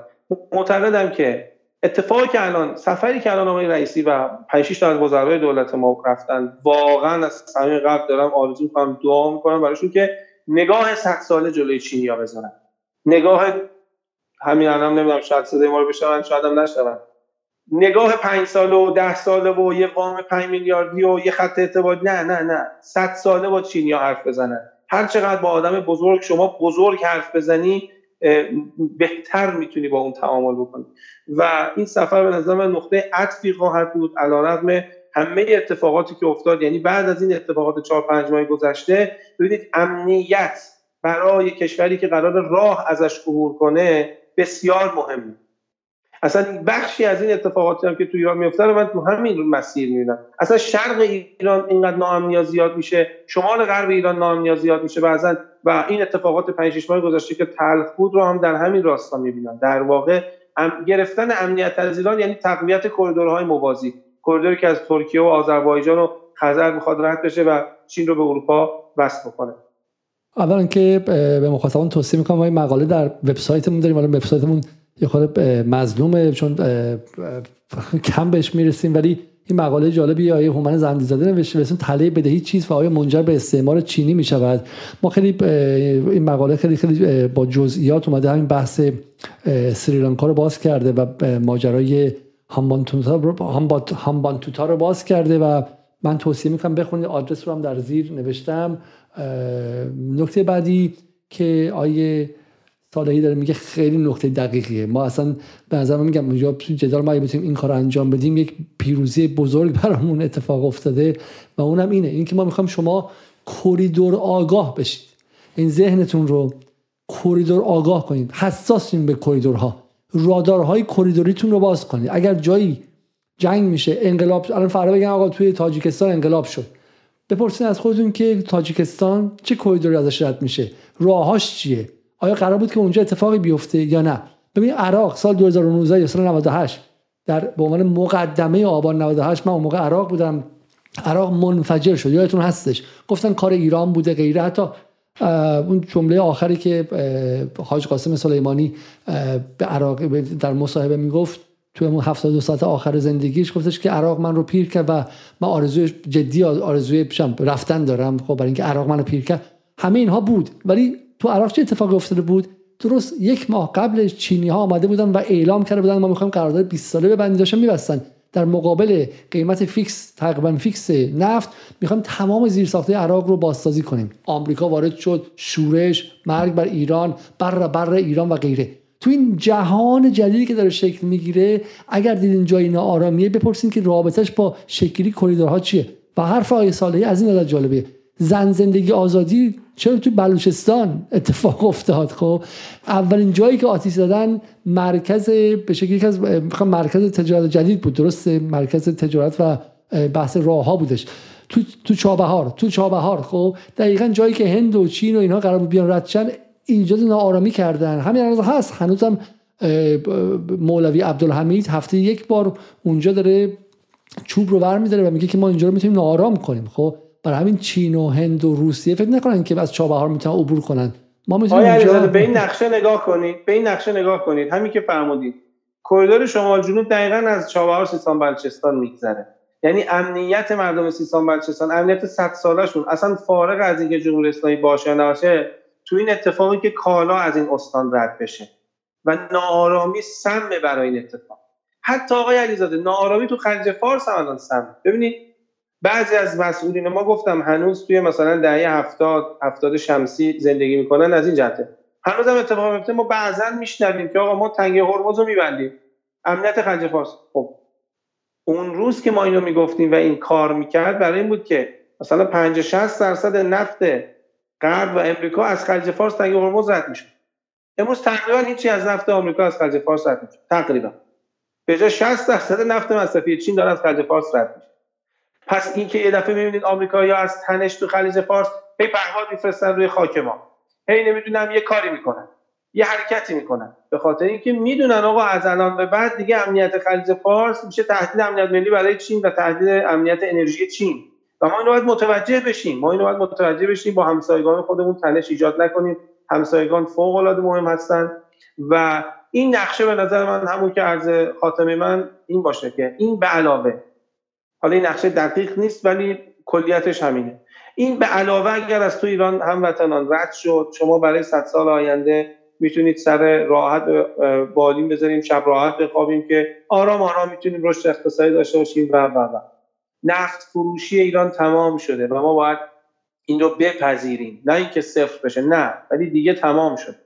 و هر اقدامی رو باید رقم بزنیم که بتونیم رول جدید اقتصادی ایران که یک رول ژئواکونومیک و لوجستیکی در دنیا هست رو پیدا بکنیم. و وقتی کالاها از مرزها عبور بکنند دیگه سربازها از مرزها عبور نمی کنند امنیت هم ایجاد میشه. اقتصاد هم رشد می‌کنه. و فقط اون حجم کالا هم نیست. چین با یک بسته تو قرارداد 5 ساله در سال 98 با یک بسته 400 میلیارد دلاری اومده بود که 120 میلیارد دلارش توی زیر های نفت و گاز ایران بود 200 خورده میلیارد دلار تو زیر های حمل و نقل بود. اما متاسفانه ما نتونستیم حالا امشب دیدیم پرچم ایران ما واقعا همه الان روم نمیشه پرچم ایران توی که خیابونای تهران مثلا اگه یه مقامی از چین واقعا ما روم نمیشه.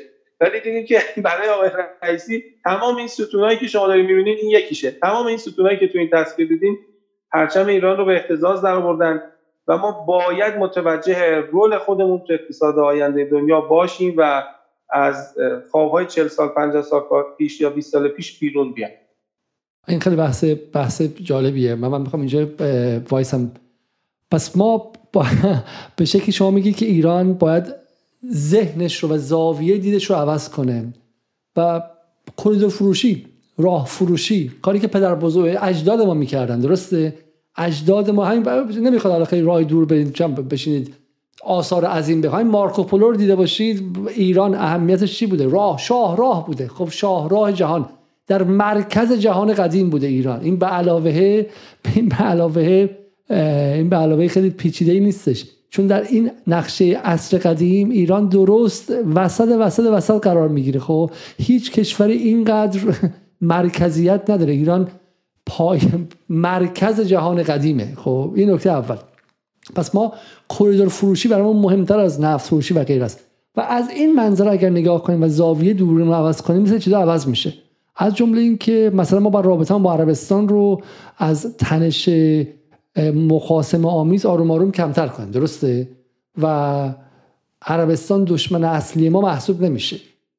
بسیار خوب. پس عربستان آیه صالحی پس عربستان مثلا رابطه ما با عربستان باید تغییر کنه. چون عربستان در اینجا متحد چینه و چه بسا به شکلی رفتن به سمت جنگ با عربستان دقیقا به هم زدن اون معادل به هم زدن نظم چی نظم بسیار نظم جدید منطقه است. فوق العاده دقیق هست و یه نکته هم من بگم. همین این انتقادایی که راجع به بیار آی میشه سال 2018 سال چه می‌دونم 2017 2015 که تازه سال 2013 چینی ها از یه چیزی رونمایی کرده بودن تا سال 2014 15 کسی ازش خبری نداشت. آره جا داشت. امروز سال 2022 120 تا کشور دنیا و 2600 تا پروژه تو بیار آی حضور دارن. حتی همین هامان تو همین مقاله آقای علیزاده که توی سایت ما رو بخونه همون هم مثال غلطه. اگه فرض بکنیم که یه هامان تا فیل کرده پروژهش خب 2599 تا پروژه دیگه موفق شده. یعنی ما امروز راجع به یک اتفاقی تو آینده می‌خواد بیفته اصلا صحبت نمی‌کنیم که بشینیم نقدش بکنیم. ما داریم راجع به یک اتفاقی در هشت سال گذشته در دنیا افتاده صحبت می‌کنیم. و دونه دونه کشورها دارن رقابت یعنی عربستان آخرین کشوری بود که گفت آقا من جا مونده بودم. یعنی جالبه.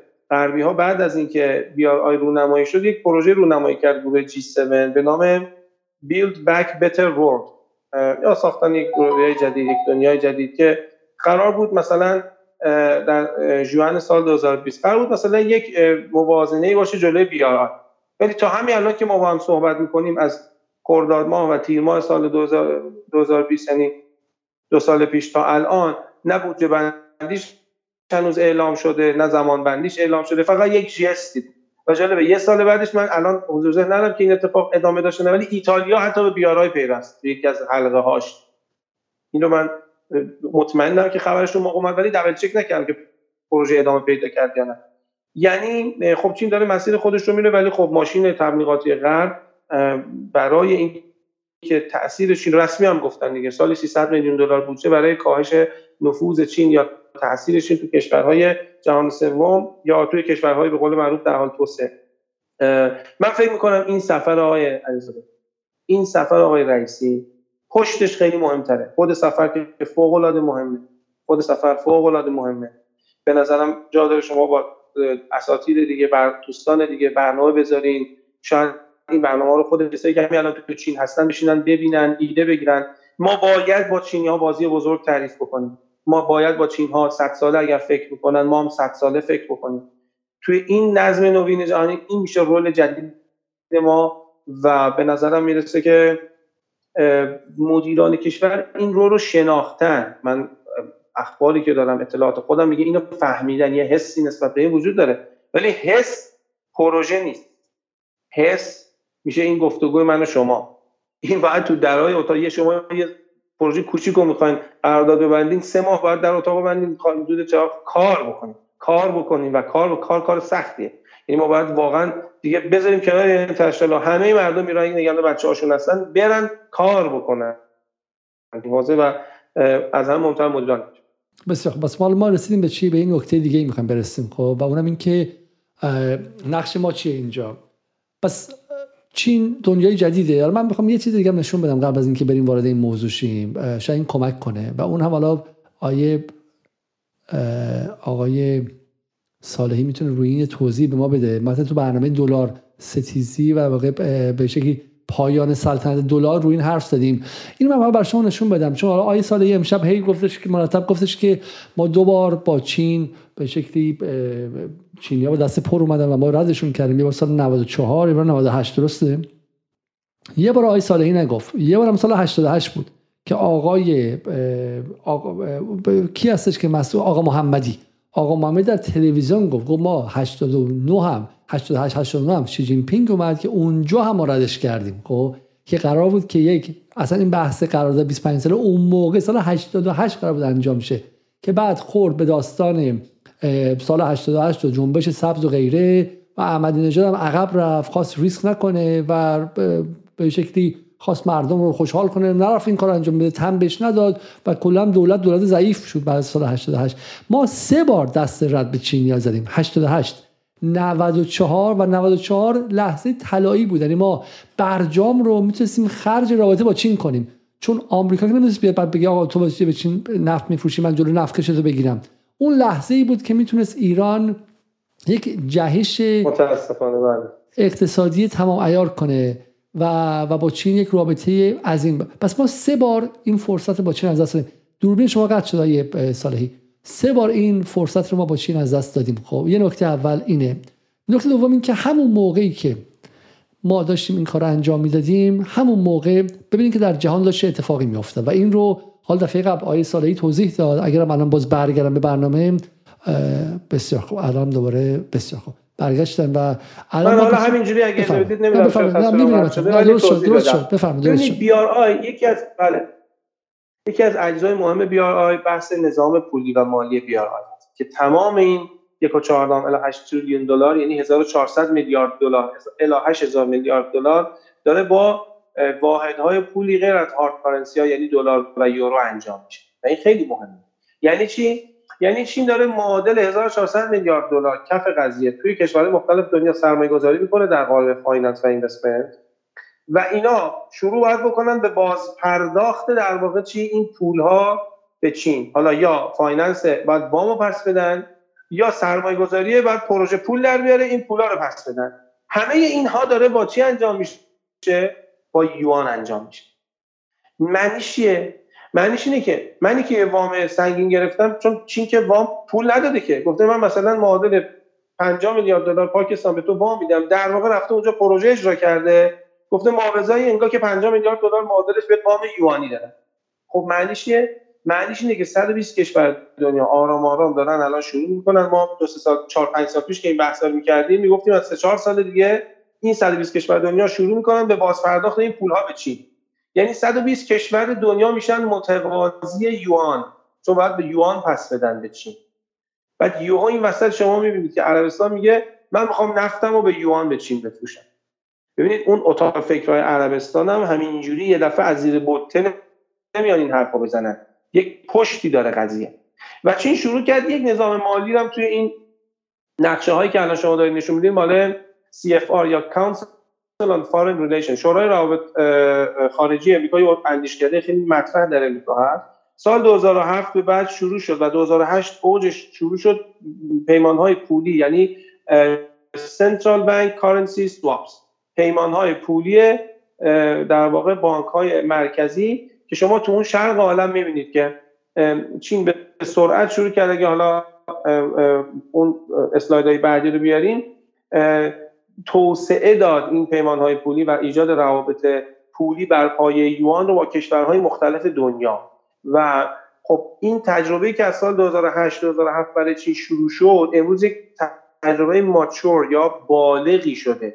و چین امروز دیگه خب چینی ها هیچ وقت دوست نداشتن که صحبت از رفتن دلار رو اینها بکنن.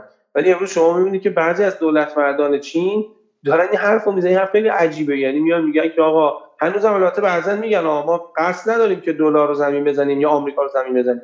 ولی دیگه این انگیزه شون که آقا یوان یک ارز جهان روا بشه و بخشی از من یه آماری به شما بدم. من با یکی از مقامات معاونینی که از بانک های روسیه صحبت می‌کرد میگفتش که تراکنش های یوانی در تجارت خارجی روسیه در واقع حدود 3 درصد بود. توی یک سال گذشته این شده 30 درصد. این جدای از کارنسی سواپ هست. چون حجم تجارت بین روسیه و چین بر اساس این نقشه که حالا من اسلایدش رو فراموش کردم به شما بدم. در سال 2015 92 درصد تجارت بین روسیه و چین با دلار انجام می‌شد. در سال 2020 این عدد رسیده بود به 46 درصد.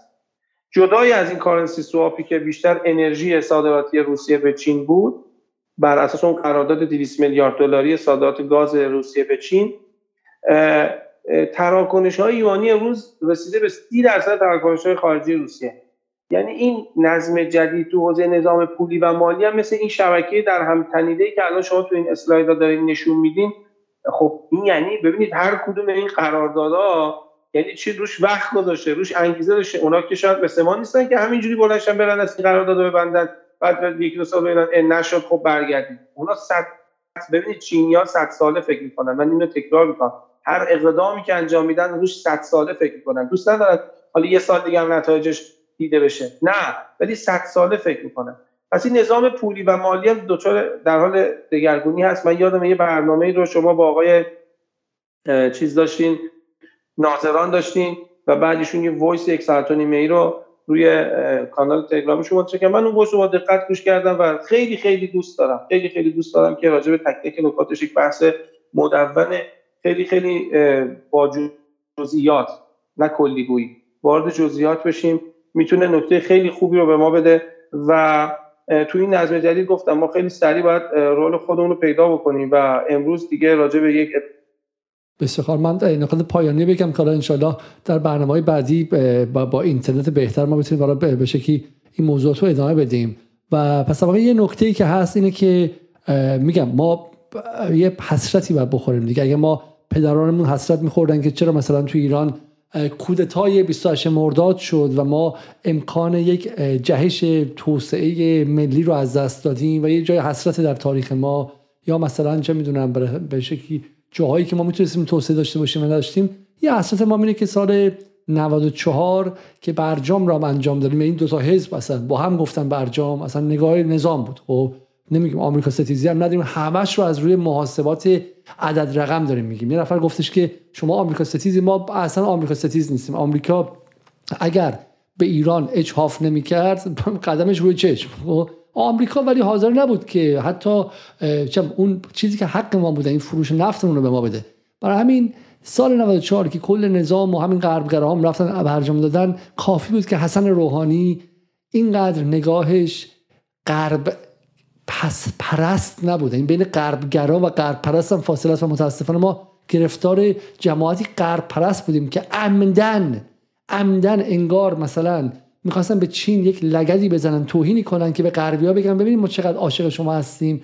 ما داریم همه آلترناتیوهای خودمون میریزیم تو توالت سیفون هم می‌کشیم که هیچ چاره جز شما نداشته باشیم. مثل عاشقی عاشقی که داره همه راه های دیگه خودش رو میبنده که به معشوق به معشوقش بگه من فقط من رابطه با پدر مادرم رو قطع کردم. رابطه با کارم رو قطع کردم. از سر کار اومدم بیرون. به دوستام گفتم نه. با همه ارتباطم رو قطع کردم که بدونی من جستوی جایی ندارم. طرفم هم همینجوری تو سرش می‌زنه حمله می‌کنه فلان می‌کنه آزارش میده و غیره. کاری که حسن روحانی به ما کرد یک فاجعه تاریخی بود. یک لحظه تلخ تراژیک تاریخیه که ما امکان جهش رو از دست دادیم. خب و این این نکته ای که حالا امشب آقای سالی در موردش صحبت کرد. یه نکته این بود پس خب یک نکته دیگه ای که هست اینه که همین الان هم همین الان هم ماجرا تمام نشد و من اینجاست که می‌خوام از مخاطبان از مخاطبان جدال از ما که از دور خیلی زیادی که نداریم که خب ولی از مخاطبان جدال کمک می‌خوام بگیرم. خب چه کمکی می‌خوام بگیرم؟ ببینید دوستان عزیز شما خیلیاتون عقاید به شکلی انقلابی دارید خیلیاتون چم عقاید ضد امپریالیستی دارید. ما گروه های مختلف برنامه‌مون نگاه می‌کنن. چپا نگاه می‌کنن بچه های مذهبی طرفدار نظام نگاه می‌کنن گروه های مختلف. و خیلیاتون هم ارق ملی دارید و خیلی هم خوبه. غیرت ملی, دارید خب؟ خیلی هم خوبه. ولی گاهی وقتا از غیرت ملی شما سوء استفاده می‌کنن و گروگانگیری می‌کنن خب؟ آخرین باری که گروگانگیری کردن کی بودش دوستان عزیز؟ خب اینو شما ببینید شاید ما چون میگم خود بحث ما تو اینجا بحث جنگ رسانی هم هستش. حدود یه ماه پیش آقای شی جین پینگ بلند شدش رفتش کجا؟ بلند شد و رفت به کشور عربستان و ازش یک استقبال عجیب غریب کردن که شما دیدید اینجا دیگه. هواپیما براش بلند کردن و غیره خب. و دیگه کاری نبود که براش نکرده باشن خب. خودشون اونجوری ازش استقبال کردن التماس کردن پاشو بوسیدن هواپیما بلند کردن قصرها رو براش باز کردن و غیره خب. دیگه کاری نبود نکرده باشن. ولی همزمان چه کردن؟ به ایرانیا گفتن که ای ایرانی ها رئیس جمهور چین گفته که من می‌خوام به, به جزایر سگانه شما بی احترامی کرده. و می‌خوام ببینم چه اتفاقی افتاد تو ایران. واکنش به جفای چین جفای چین در همراهی با عربستان و کشورهای عرب منطقه درباره جزایر سگانه. کی میگه جفای چین؟ کسی که یه سوم ایران رو در 1850 خورده. دولت انگلیس خب؟ بقیه رو ببینید خب؟ دوچه وله اصلا همشون عاشق ایران میشن. صدای آلمان خب؟ جزایر سگانه ایرانی و توسعه طلبی چین در خلیج فارس. آقای علی افشاری. خب به همه ملیگرا.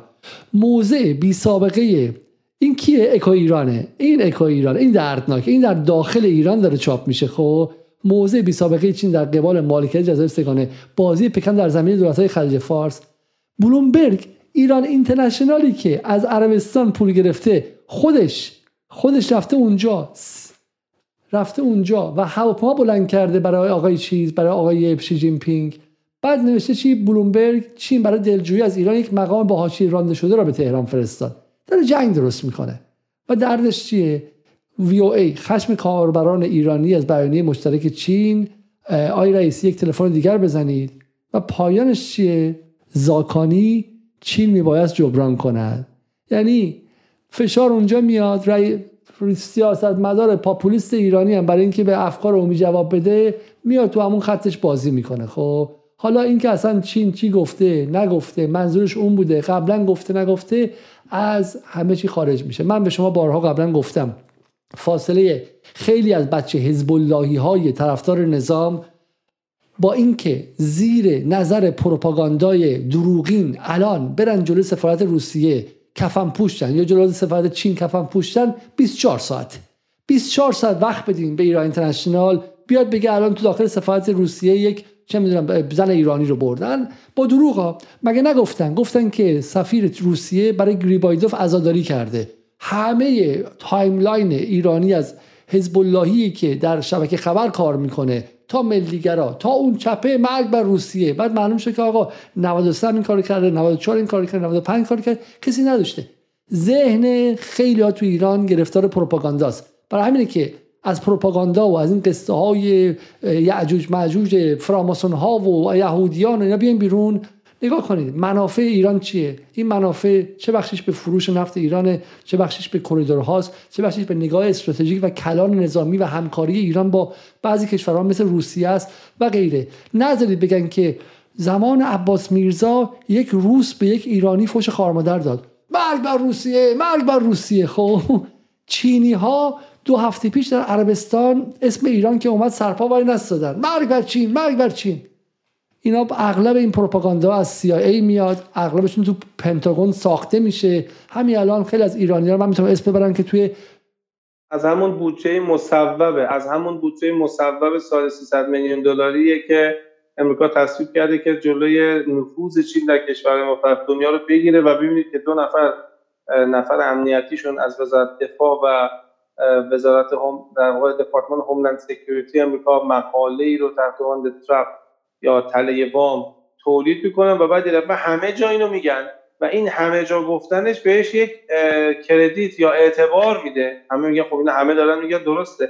کسی نمیگه که آقا 2600 تا پروژه تو 120 کشور دنیا یعنی در واقع یک واقعیت جلوی روی ماست. ما چرا مقاله بی بی سی رو بخونیم؟ بعد وقتی ما می‌بینیم که مردم ما اتفاقات وسط تهران هم از ایران اینترنشنال بی بی سی می‌بینن آدم اونجا دیگه تعجب نمی‌کنه دیگه. میگه خب پس بقای دنیا رو باید از توی چشم یا دریچه این رسانه ها ما ببینیم ولی من فکر می‌کنم آقای علیزاده حالا این تیتر اکونومیست هست اگه اشاره کنم اردیبهشت سال 2020 که برگزیت بعد از این اتفاق افتاد جنگ تعرفه‌ای بین آمریکا و چین بخشش بعد از این اتفاق افتاد. برگزیت قبلش بود. برگزیت 2016 اتفاق افتاده بود ولی اجرایی شدنش تا موقع انجام میشه. 2020 زمان کرونا است دیگه خب آره درست درست. بله اون منطقه شدن یعنی شما می‌دید ما چند روز پیش قرارداد تجارت آزاد با اتحادیه تجارت اوراسیا تجارت آزاد یعنی تعرفه صفر. چون قبلا یه تخفیف تعرفه 15 الی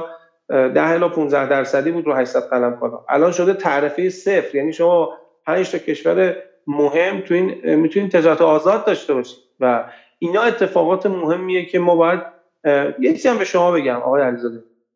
خب ما تجار رو می‌بینیم چون مراوده داریم. حتی اون تجاری که غربگرا هستن دارن امروز رقابت می‌کنن با همدیگه برای اینکه برن توی اتحادیه تجارت اوراسیا تو منطقه اوراسیا تو کشورهایی که راه تجارت ایران باز شده جنس بفروشن. مثلا من به شما مثال بزنم. من قبلا هم گفتم مدل تجارت ما با روسیه این شکلی خواهد بود که ما می‌تونیم کالای مصرفی بفروشیم. ما هیچ وقت به اروپا یا حتی چین نمی‌تونیم کالای مصرفی بفروشیم. ما تهش می‌تونیم به اروپا نفت خام یا مواد خام بفروشیم و ازش مواد مصرفی بگیریم و حالا اگه فناوری هم به ما بدن که در واقع اونم یه سرام کو این خودروهای ما الان 40 ساله دارن فناوری می‌گیرن از فرانسه. ولی ما به روسیه و کشور اروپا اوراسیا می‌تونیم کالای مصرفی بفروشیم. یعنی در ولیو چین یا زنجیره ارزش شما مثلا نفت رو اینجا دارین. یه ذره بالاترش پتروشیمیه یه ذره بالاترش محصولات پایین دستی پتروشیمیه یه ذره بالاترش میشه ظروف اول مصرف یه ذره بالاترش میشه میز صندلی یه ذره بالاترش تا میشه موبایل و لپتاپ که دیگه بالاترین level های value chain یا زنجیره ارزش در کالاهای جهان امروز شما اگر نفت بفروشید در اون پایین پایین زنجیره ارزش قرار دارید اگر پتروشیمی بفروشید فولاد بفروشید اون پایین قرار دارید. اون پایین هم به راحتی تحریم میشید. چرا؟ چون dealer ها و player های پتروشیمی و نفت و commodity تو دنیا محدودن. به راحتی میشه اونا رو کنترل کرد که از ایران نخرید یا بخرید. ولی اگه همون محصول پتروشیمی رو تبدیلش کنی به مسواک تبدیلش کنی به ظرف پلاستیکی دیلرش میشه 50 هزار تا شرکت. یعنی تحریم ناپذیر میشه.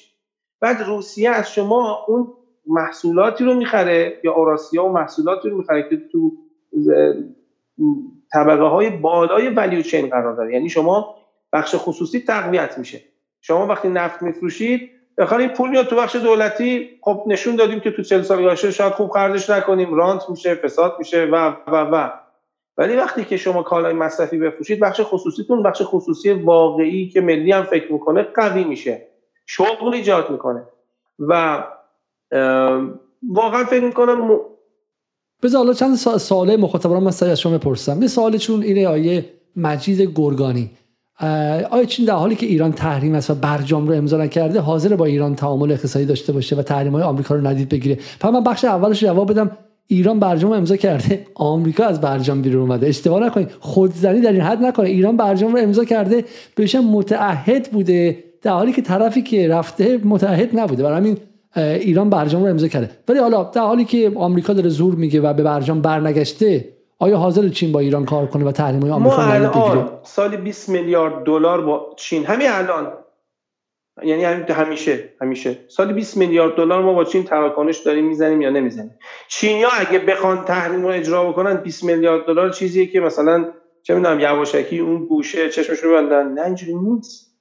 وقتی شی جین پین میاد ایران وقتی الان رئیسی رو میپذیره وقتی که این هیئت این شکلی میره بابا جان ما این همه صحبت کردیم که چینیا 100 ساله فکر می‌کنن. برجام بله آره چینیا نمی‌خوان وایسن تو رو آمریکایی‌ها.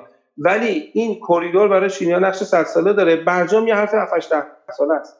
چینیا ببینید ما الان داریم 10 میلیارد دلار کالا از چین می‌خریم. پولش رو داریم چیکار می‌کنیم؟ همه رو درهم می‌کنیم تو امارات تصفیه می‌کنیم. بعد چینیا میگن آقا شما دارید ده میلیارد تا حد اکثر سی میلیارد دلار در سالهایی داشتیم که از چین شما کالا خریدین. خب چرا پولش چرا با یوان با من کار نمی‌کنید آقا این سوال رو من هر جا رسیدم تو بانک مرکزی رسیدم جای دیگه از همه پرسیدم. پاسخ هیچ کدوم قانع کننده نبوده. چی میگه آقا تو داری 10 میلیارد 10 میلیارد دلار همین الان من جنس می‌خری بعد بعد اینو درهم بکنید تو امارات اقتصاد امارات رو تقویت کنید من نمیگم باید اقتصاد امارات ما بجنگیم ما ولی می‌خوام بگم که نه چینیه این اراده رو داره ولی به شرط اینکه براش یک منفعتی داشته باشه. برای ما منفعتم تعریف کرده. گفته آقا تو بیا با من من قرارداد فاصله می‌ذارم جلو زیرساخت حمل و نقل تو بده من. من بدونم که منفعت دارم. مهم نیست برام. مهم نیست برام. یعنی فکر می‌کنم که پاسخ این سوالشون اینه که حتما چینیا کار می‌کنن. نشونه اولیش هم همین سفر الان آقای رئیسی. رفتن چه حرفی بزنن؟ اگه چین نمی‌خواد تو برجام با ایران کار نه الان رفتن تو چی بگه نه اینجوری نیست. سوالای دیگه هم داره نایل زده بله بله بله. چند سوال دارم. خب نکش اینه که می کدوم ایرانی مخالف سرمایه گذاری در ایران کار و زیر ساخت ایجاد میشه؟ مگه مردم ایران دیوونن؟ چین خشم مردم رو از اونجا به خودش می‌بینه که به جای همکاری واقعی فقط قول آینده رو به ایران میده. و یه سوال دیگه که هست اینه که یه سوال دیگه که هست که مربوطه میگه مگه چین تا به چی به ما داده؟ این ما بگید تا این لحظه چین به ما چی داده؟ خب. الان من شما میگم. من از قول آقای ظریف میگم که اگر چینیا نبودن تو دوره تحریم ایران نمی‌تونست ما نمی‌تونستیم این قضیه که الان سفره‌داری بکنیم این است. یعنی چینی ها تو اوج تحریم هم خرید نفت از ما قطع نکردن. تو اوج تحریم هم تراکنش مالی ما رو انجام دادن. آره ممکنه ما بگیم که چرا حالت حد اکثری این کار نکردن؟ خب okay. ولی در مقابل همه غرب ایستادن در اون زمان که همه می‌گفتن نباید با ایران کار کنی کار نکته دوم اینه که ما هیچ وقت وارد comprehensive agreement با چین نشدیم. ببینید چین اینجوری نیست که بیاد دیگه خب حالا من الانم نگران این هستم که بریم یه چیزی بزنیم رو میز بگیم نه اول تو بیا برادری تو ثابت بکن. حالا ما باید ببینیم چی میشه. میگه نه اینجوری نیست. بیا با هم دیگه دیر کامل داشته باشیم. همون کاری که گفتم اولین سفر سال 94 شون سال 98 شون همه برای این بوده. خب ما تا چند دقیقه برنامه تمام می‌کنیم. بخش سوالات امیدوارم که حالا سالی برگردن. آقای باز قطع شدیم. حالا من گلایه از شما می‌کنم چون قبل از برنامه به شما گفتم از نظر فنی مشکل خواهیم داشت. خب ولی اب نداره. برگردیم اگه جملتون یادتون هستش. خب بفرمایید. بله بالاترین شریک تجاری ما در همه ده 20 سال گذشته ما در تحریم بودیم چین بوده. اینکه چین به ما چی داده؟ چین سالی بین 10 میلیارد دلار تا 30 میلیارد دلار تراکنش برای ما زده و به ما کالا داده. و از ما جاش نفت خریده. یعنی اگه ما نفت نمی‌تونستیم بشیم بفروشیم چین منابعی نداشتی که ازش کالا بخریم. بالاترین سطح روابط تجاری ما در دوره تحریم با چین داشتیم. این چیزی بوده که به ما داده در طول ده سال گذشته. حتی تو اوج تحریم. حال جالبه. من شما از این کامنت رو می‌خوام ببینید که شما به شکلی نگاه نگاه چیه و این چه, چه کاری عظیمی انجام شده در این سالها؟ خب ببینید شما اینجا رو آیه ال میگه که در رابطه با روابط با چین در آینده و با دقت پیش بینی درست و ریزبینی پیش بریم. فقط فقط با باید در جهت منافع ملی باشه و سربلند بیرون بیایم. و بعد نفر بعدی میگه که آز می‌خوام. نفر بعدی میگه که میگه که اگر جای چین مثلا آلمان یا انگلیس اون حرفو می‌زد خشتکش رو همین خود شما میدارید خیر. اولا که آلمان و انگلیس که به در این برنامه قبلی با خانم نصرآبادی دیدی. میگن که ما جنگلی هستیم خودشون تو باغ هستن. و ما یه سری جنگلی هستیم. نه شما اگه ده دقیقه یک دونتون یک سواد انگلیسی آلمانی فرانسه داشته باشید خب از خجالت آب میشید. ایرانی ها رو به عنوان حیوانات پیشا تاریخ در کشورهای اروپایی معرفی می‌کنن و همتون هم خفه خون گرفتید. از بالا تا پایینتون از حسن روحانی و ظریف تا بقیه یک کلمه به این همه توهینی که به ایرانی ها شد حرف نزدید خب. برای شما مسئلهتون حرف اونها نیستش. اما حتی من به شما اینو ساده بگم. شمایی که به اسم وطن میاد و دارین در خلاف جهت ایران حرکت می‌کنید اگر آلمان و بلژیک هم فوش خار مادر به ایران بدن اما حق ایران بدن نفت ایران بدن بفروشه. پول ما رو ندازن ما با زرنگی و با کیاس بودن از بغلش رد میشیم میریم. ملت قوی براش مهم نیست که چی میگن. خب آمریکایی اومدن سربازاشون تو خلیج فارس گرفتن به نفعشون نبود. روشون رو اونور کردن رسانه هاشون هم به روی خودشون نیاوردن. چون هنوز توی خلیج فارس کار داشتن. خب بحث این ملت ضعیفه که اگه چینیایی جمله رو اشتباه بگه می‌تونن مثل گله گوسفند حوالشون کنن. خب مسئله اینه که چین و آمریکا آمریکا هزار میلیارد دلار سر برجام به ما خسارت زد هزار میلیارد دلار. کاری که عراق با ایران کرد رو آمریکا دو برابرش از سال 2014 به این ور کرد. با اون قرارداد بس بعد پارش کرد. هزار میلیارد دلار به گفته جواد ظریف نه ما به ما ضرر زده. چین به ما آیا هزار میلیارد ضرر زده؟ هر وقت چین ضرری که به ما زده به ده میلیارد برسه من سراسر جدال رو صرف نابودی چین و چین ستیزی و مبارزه با چین خواهم کرد. شک نکنید شما خب؟ ولی ذهن شما خب ذهنیه که گروگانگیری میشه. امروز مسیح علی نجات فردا ایران اینترنشنال. امروز به اسم ملیگرایی فردا به اسم حقوق بشر. شما ذهنتون از آن خودتون نیست. ذهن شما قابل حک کردنه. خب این نکته اول. خب برای همین آلمان و فرانسه اگر می‌دونستین چه توهین هایی می‌کنن همتون الان با کفن می‌رفتین اونجا. شما کسایی هستین که امروز کفن میپوشین برین توی چم توی افغانستان بجنگید. فردا می‌تونین برین چم توی اونجا پس فردا اونجا. میگن که عراقی زن ایرانی سیغه کرده همتون ضد عراقی میشین. درست زمانی که عراق داری کمک می‌کنین که تحریمای ایران دور بزنن. کدوم زن عراقی؟ به عراقی ها میگن ایرانی ها میان زن شما رو سیغه می‌کنن. عین قرن 19 هم سوادتون در حد همون قرن 19 همی اجدادتون که تلگراف نداشتن. یه شهر میاد سفیر رو انگلیس میگه که فلانی فلانه. خب مردم شهر قیام کنن برن با شهر بقیه دعوا کنن. هنوز خنزه سفیر انگلیس که تو ایران بی بی سی فارسیه می‌تونه شما رو به شکل گروگان بگیره ازتون و مثل گله بفرسته به این ور و اون ور و این دردناک. و این واقعا دردناکه. آقای صالحی یه نکته پایانی من بگم برای برنامه امشب. چه چیزی هست که باعث میشه که به رغم اینکه حسن روحانی رفت من میگم با شما صداتون قطع بود. ما 8 سال مهم رو در زمان روحانی از دست و 4 سال در دوره دوم احمدی نژاد. با 12 سال از ورود به عصر جدید عقب افتادیم. 12 سال به واسطه اینکه احمدی نژاد 88 به بعد رفت یه خط دیگه ای خب و کشور هم به واسطه موسوی و اون جنجال و اون اتفاقات 88 اصلا خطش رو گم کرد. ما الان 12 از سال 88 تا 1400 رو گیج زدیم. گیج زدیم. در حالی که همه همسایه ما مشغول ورود به جدید بودن. حتی امارات حتی قطر حتی سعودی حتی اونایی که گاوهای شیرده آمریکا بودن رفتن تخم مرغاشون تو زنبیل جهان جدید و چین گذاشتن. ما گیج زدیم دور خودمون چرخیدیم دنبال برجام بودیم و به آمریکا ما هی پیغام دادیم که آقا نگاه کن ما داریم با به چین داریم لگد می‌زنیم. اما الان یک سال و نیمه که دولت جدیدی اومده بله همین الان زن زندگی آزادی دقیقا در جهت لگد زدن به چرخش ایرانه. اما فقط این نیست. به نظر میاد که بروکراسی دولت رئیسی هم نفهمیده که نظم جهانی چیه. به نظر میاد که اینا هم عقبن از دنیای جدید. درسته؟ بله توضیح دادم. متاسفانه پرونده چین در دولت های رئیسی. و این قضاوت من شاید غلط باشه. متولی مشخصی نداره. آقای خب سفری تو وزارت خارجه هستن خیلی تلاش می‌کنن. آقای معاون اول هستن تلاش می‌کنن. ولی ما نیازمند این هستیم که گفتم یک ژنرال تراز اول از سیاستمداران ایرانی بشه مسئول پرونده چین که وقتی میره با چینیا صحبت می‌کنه بگن و این ژنرال یک گستره از نیروی کارشناسی و اتاق فکر و کارگروه هایی که کاربلد باشن. هم از اندیشکده هایی که از دانشگاه هستن بچه ها توش باشن هم از تجاری که روی زمین دارن با چین کار می‌کنن و واقعیت ها رو می‌بینن باشن.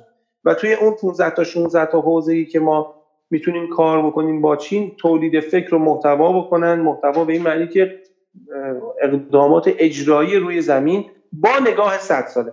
ما یک سال و نیم قضاوت ناقص و غلط من اینه که از دست دادیم امیدوارم قضاوت من غلط بشه چون ما بعد شانگهای رفتیم یه سری کارهایی کردیم. ولی باید در اتاق و بست نشست کار کرد. باید کار کرد. این اینو من ندیدم تو مشخصا این چی؟ مشخصا این چی؟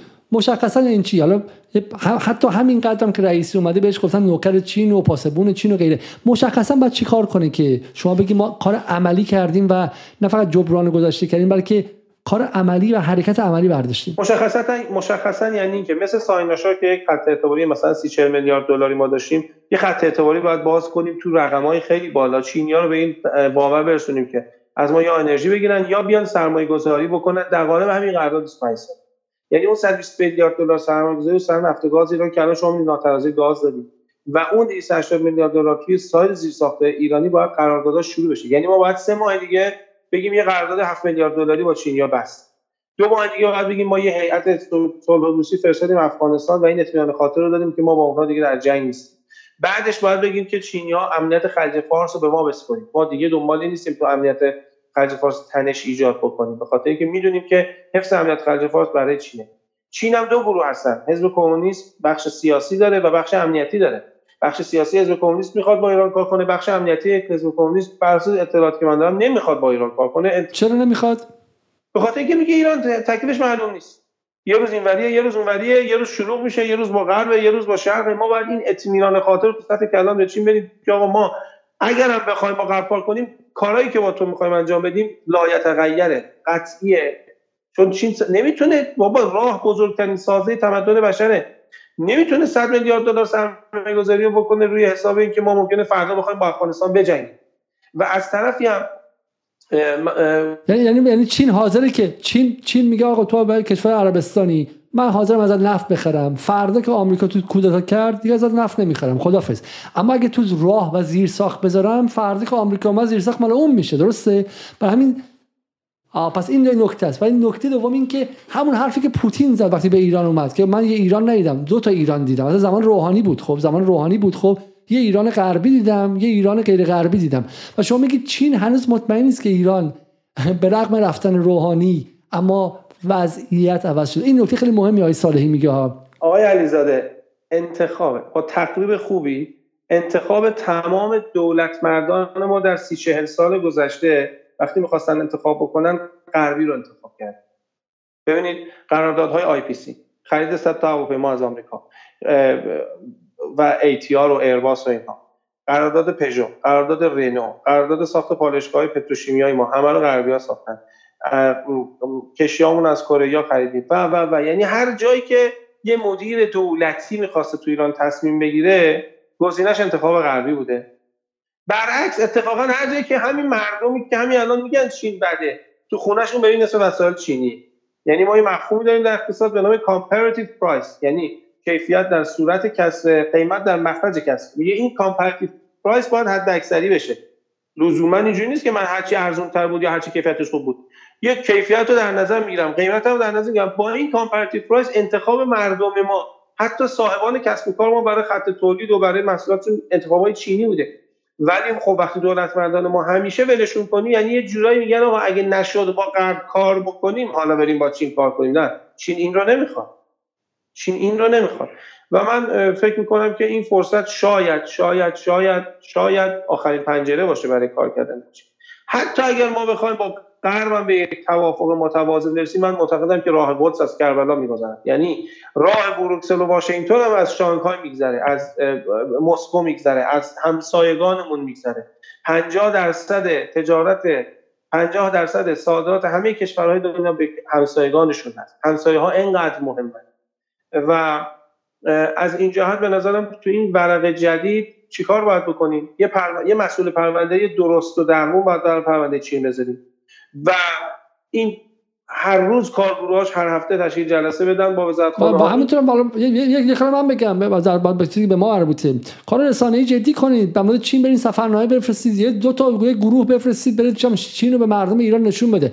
چین مردم ایران گمان می‌کنن. یک کشور فقیریه که آدما هنوز توش دارن با دوچرخه این ور میشن. نمی‌فهمن که چین آینده بشریته. من توی انگلیس چرا چین رو می‌فهمم؟ حالا غیر از اینکه من تو زندگیم دوبارم چین رفتم خب از بچگی یه بار سال 1989 رفتیم یه بار سال 2006 چین قدیم و چین جدید و من هر بار هر دو دیدم و دفعه دوم چشمام باز مونده بود. چرا من من چین رو می‌فهمم؟ چون من تو انگلیس 22 سال 23 سال زندگی کردم و بی بی سی انگلیسی چین رو تو مغز ما کردی که مهمه. چرا من می‌فهمم؟ چون دوستای من که تو آکسفورد و کمبریج دکترا دارن همشون دنبال کارت شانگهای و توی جم چونکینگ و اینجاها میگردن خب؟ چون چین توی انگلیس اگه توی سیتی بانک کار کنی دنبال هستی بری توی یک از شهرهای چین هم کار پیدا کنی. چون چین اگر توی گوچی کار کنی دنبال هست شعبه توی پکن داشته باشی. چون چین با City انگلیس وصله. چون معاون مرداک توی سان به من گفتش که ما خیلی خوشحالیم که در برگزیت رفتیم. از فردا دیگه برای کار کردن با چین اتحادیه اروپا برامون دست و پامون رو نمیبنده می‌خوایم آزادانه کار کنیم. خب چون چین آینده غرب و آینده خود انگلیسه و اینا می‌فهمن برای خودشون. ولی فکر بنجل رو به جهان سوم به جهان سوم صادر می‌کنن. چون توی نیویورک آی ساله قطع شد یک بار دیگه. چون چون توی نیویورک تمام طبقه متوسط و جمله آخر رو بگم. چون توی نیویورک همین الان که داریم حرف می‌زنیم برین سرچ کنید. تمام پولدارها و طبقه متوسط نیویورک برای بچه هاشون از یک سالگی بیبی سیتری می‌گیرن که زبان چینی بلد باشه. تو نیویورک تو منحتن خب پولداراشون دارن بچه های یه سالشون رو معلم تو ایران معلم انگلیسی می‌گیرن توی منحتن نیویورک معلم چینی می‌گیرن چون چینی زبان سختیه و سخته که بعد از 7 سالگی بیاموزی. بعد خیلی زبان سن پایین بیاموزی که بتونی آواها رو. برای اینکه پولدارهای غرب دارن برای بچه‌شون کلاس چینی می‌ذارن. از دو سالگی و یه سالگی خب. و اینجاست که من از من از غرب فهمیدم چین چقدر مهمه. و این همونطور که به ما جنس بنجل غربی میفروشن فکر بنجل غربی. فکر قرن 19 و 20 میفروشن نه فکر قرن 21 چون خود این اینه این از قضیه. من نه طرفدار چین نه طرفدار روسیه نه طرفدار هیچ طرفدار منافع ملی ایران هستم من طرفدار فهم جهان مدرن. فهم جهان مدرن. ای کاش می‌تونستین شماها چم ده دقیقه تلویزیون انگلیس رو ببینید خب؟ هیچ وقت اینقدر چین ستیزی نمی‌کردید. اگر ده دقیقه تلویزیون انگلیس رو می‌دید فهمتون از عظمت اقتصادی امروز چین عوض می‌شد. مثل حاجی واشنگتن می‌شدید که اولین بار که نیویورک و واشنگتن رو دید اونجوری چشاش واز شد. خب الان این میرفتین شانگهای مثل حاجی واشنگتن دیدن Empire State دهنتون و چشتون از دیدن چین باز می‌شد. آیه سالی بفرمایید جملات آخر که این بحث رو تمام می‌کنیم. واقعا ستایش می‌کنم زحمت شما رو. یه جایی هم شما یه دفعه احساسات خیلی فوران می‌کنه ولی می‌دونم که زحمتی که دارین می‌کشین از جهت از این جهت خودم به شخصه از شما از صمیم قلب تشکر می‌کنم. چون می‌دونم که دلتونم برای ایران میتپه. البته همه مردم ایران دلشون برای ایران میتپه. ولی خب همینطور که گفتیم فکر استعمار زده سخته دیگه. امام فرمودن که ما از شرق و غرب راحت شدیم ولی از تربیت یافتگان شرق بعیده که به این زودی ها راحت بشه. من از شما مجدد تشکر می‌کنم. همچنین از هر کسی که این تصاویر رو دیده و وقت ممنون. از آن تقاضا می‌خوام که از این اگر در توییتر هستید با هشتگ جدال درباره برنامه بنویسید نظراتتون بدید بدونین که آدم ها به همدیگه وصلشن و به شکلی مخاطبان جدال بتونن با همدیگه رو پیدا کنن با همدیگه حرف بزنن و همدیگه رو به شکلی network درست کنن و و به شکلی همفکری کنن با همدیگه تو توییتر و جاهای دیگه تو اینستاگرام و دیگه هشتگ جدال رو اگر بزنید. و اگر هم دنبال برای خواندن بیشتر مطالب آیه صالحی هستید آیه صالحی در اینستاگرام صفحه‌ای دارم به اسم instagram.com یا خط مایل احمد نقطه صالحی نقطه آفیشیال که تحلیل های اقتصادیشون رو اونجا می نویسن و به شکلی کسایی که علاقه من هستن به نگاهشون می‌تونن اونجا بخونم. به نگاه آقای صالحی خیلی نگاه استراتژیکیه و من می‌خوام یه قولم از شما بگیرم. شما مدتی که از رسانه فاصله گرفتید ولی قول بدید که حداقل ماهی یک بار رو به جدال بیاید و ما بتونیم ترک کنیم دنبال کنیم این داستان این نظم جهانی جدید و این تغییرات رو در روسیه و در چین و همینطور هم track کنیم و دنبال کنیم موانع عملشون رو تو ایران. چون فکر این که آقا گردش به شرق کنیم یه چیزه. آی خامنه‌ای از سال 89 آی سالی من ساله و صریح به شما بگم آی خامنه‌ای از سال 89 گفت چی؟ اقتصاد مقاومتی. حالا غربگرا و اصلاح طلبا که میخندیدن و قاه و مسخرش می‌کردن. ولی اقتصاد مقاومتی یا resilient economy یعنی اقتصاد تاباور که الان تو خود غرب دارن انجام میدن. روسیه انجام داد زمان جنگ اوکراین به این ور. خب اگر انجام شده بود تو ایران همه حتی حتی قرتیا حتی اونایی که روات می‌زنن چه می‌دونم به جمهوری اسلامی هم اعتقاد ندارن وضعشون بهتر بود.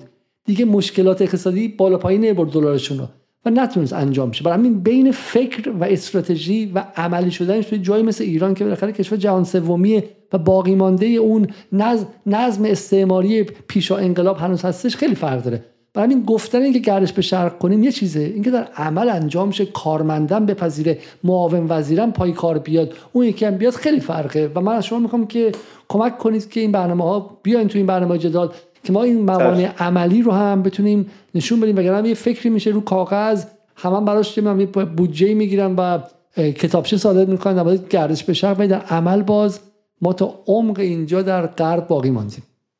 من یه جمله بگم. ما شاید تو کشور ده ها نفر داشته باشیم که بتونن راجع به بیار آی یک ساعت حرف بزنن. ولی پنج نفر هم نداریم که بتونن راجع به بیار آی ده ساعت حرف بزنن. و شیطان تو جزئیات. خیلی ممنون. چند نفر داریم تو ایران بتونن چینی حرف بزنن و چینی بفهمن و چند تا مترجم داریم برای این جهان جدید؟ چون می‌دونین که اروپا الان داره هزاران هزار چینشناس و چینیدان و متخصص چین تولید می‌کنه. تو ایران چند نفر داریم که با چین آشنا باشن؟ یه چیزی به شما بگم. بخشی از کارهای ما تو روسیه می‌دونین چجوری داره پیش میره؟ حالا یه فکت ارزش گذار می‌کنم. آذریایی که پاسپورت روسی دارن چون یه فرهنگ مشترکی هست این کار می‌کنه. ما با چین خیلی غریبه ایم. با روس هم فاصله عجیب و غریب داریم ما. این پیوند فرهنگی تا ایجاد نشه تا آدما گارد فرهنگیشون نسبت به هم باز نشه با هم معامله نمی‌کنن ترید نمی‌کنن کالا رد نمیشه. این که ما میگیم وقتی مثلا سیستم میرا شتاب باید به هم وصل بشن که تاجر روسی که میاد اینجا برای پرداخت پول هتلش بدبختی نکشه. وقتی این کارتتونه بکشه یه دفعه می‌بینی حجم توریستایی که میان زیاد میشه حجم توریستایی که اولین توریست هم تاجران. بعد اون وقت روی اینا trade شکل می‌گیره روی اینا رابطه تجاری شکل می‌گیره. بنابراین های اصطلاحی دارن میگن conquering the hearts and minds یعنی تسلط بر قلوب و ذهن. ها مقدمه. واقعا من اینو دیدم. مقدمه اینه که کالا از مرز رد بشه پروژه finance انجام بشه کار تجاری انجام بشه. و ما هم تو روسیه هم تو اوراسیا و هم تو چین به شدت به این حوزه نیاز داریم یعنی واقعا شاید کانال مثلا چه می‌دونم یه کانال الان ما فار... کانال عربستان کانال فارسی زبان داره هلند نمی‌دونم چک انگلستان آمریکا فرانسه آلمان اروپا دویچه وله. ولی هیچ ارتباط فرهنگی بین ایران و این کشور بلوک شرق نیست و مردم واقعا احساس می‌کنه که اینا مثلا یه آدمای عجیب و غریبی نامردن فلانن توشون نامرد هست توشون خوب هست. عین بقیه مردم دنیا اینجوری آدمان و اتفاقا چون شرقیان فرنگاشون اشتراک ما بیشتر دارن. من صحبت از ارزش های دینی نمی کنم نه. دارم صحبت از همه ارزش های خانوادگی همه ارزش های ایرانی. با معرفت ترم مهمون نوازترم تو خیابون بمونی خونه شون چه می‌دونم نمی‌دونم پول شامو بدی تعارف می‌کنن با این چینی ها خیلی از این شبیه ما اتفاقا. و روسا همینجوری و چینی ها من چینی ها نمی‌شناسم خیلی. ولی فکر می‌کنم که یه بخشی از برنامه شما یه پیشنهادم به شما دارم. این گارد جامعه متوسط شهری و این جامعه غربگرای ما. برای اینکه باز بشه یه وقتایی شاید لازم که اصلا شما یه چهار تا آدم چینی یه چهار تا آدم روس چه می‌دونم توی استودیو بشینیم حرف بزنیم مردم یا سفرنامه.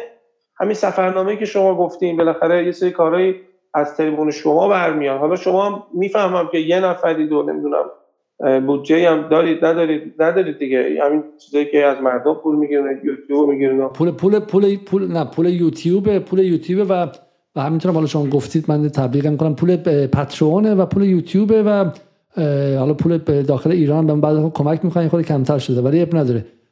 مجموعی همین هاست و همین هم تا اینجا کفایت کرده. ولی نه حتما. اگر بخوایم سفر کنیم به چین و به روسیه و به افغانستان و جاهای دیگه بخوایم نشون بدیم مسلما کمک های دیگه می‌خوایم.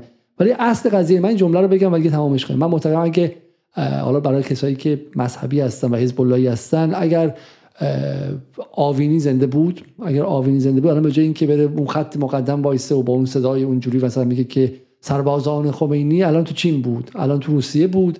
و الان داشت نشون می‌داد که اون نظم جدیده کجا وایستاده. و اگر به شکلی یه الان یه نیروی بگو الان باکری هم بود الان داشت سعی می‌کرد که راه ارتباط اقتصادی ایران با روسیه و ایران با چین رو باز کنه.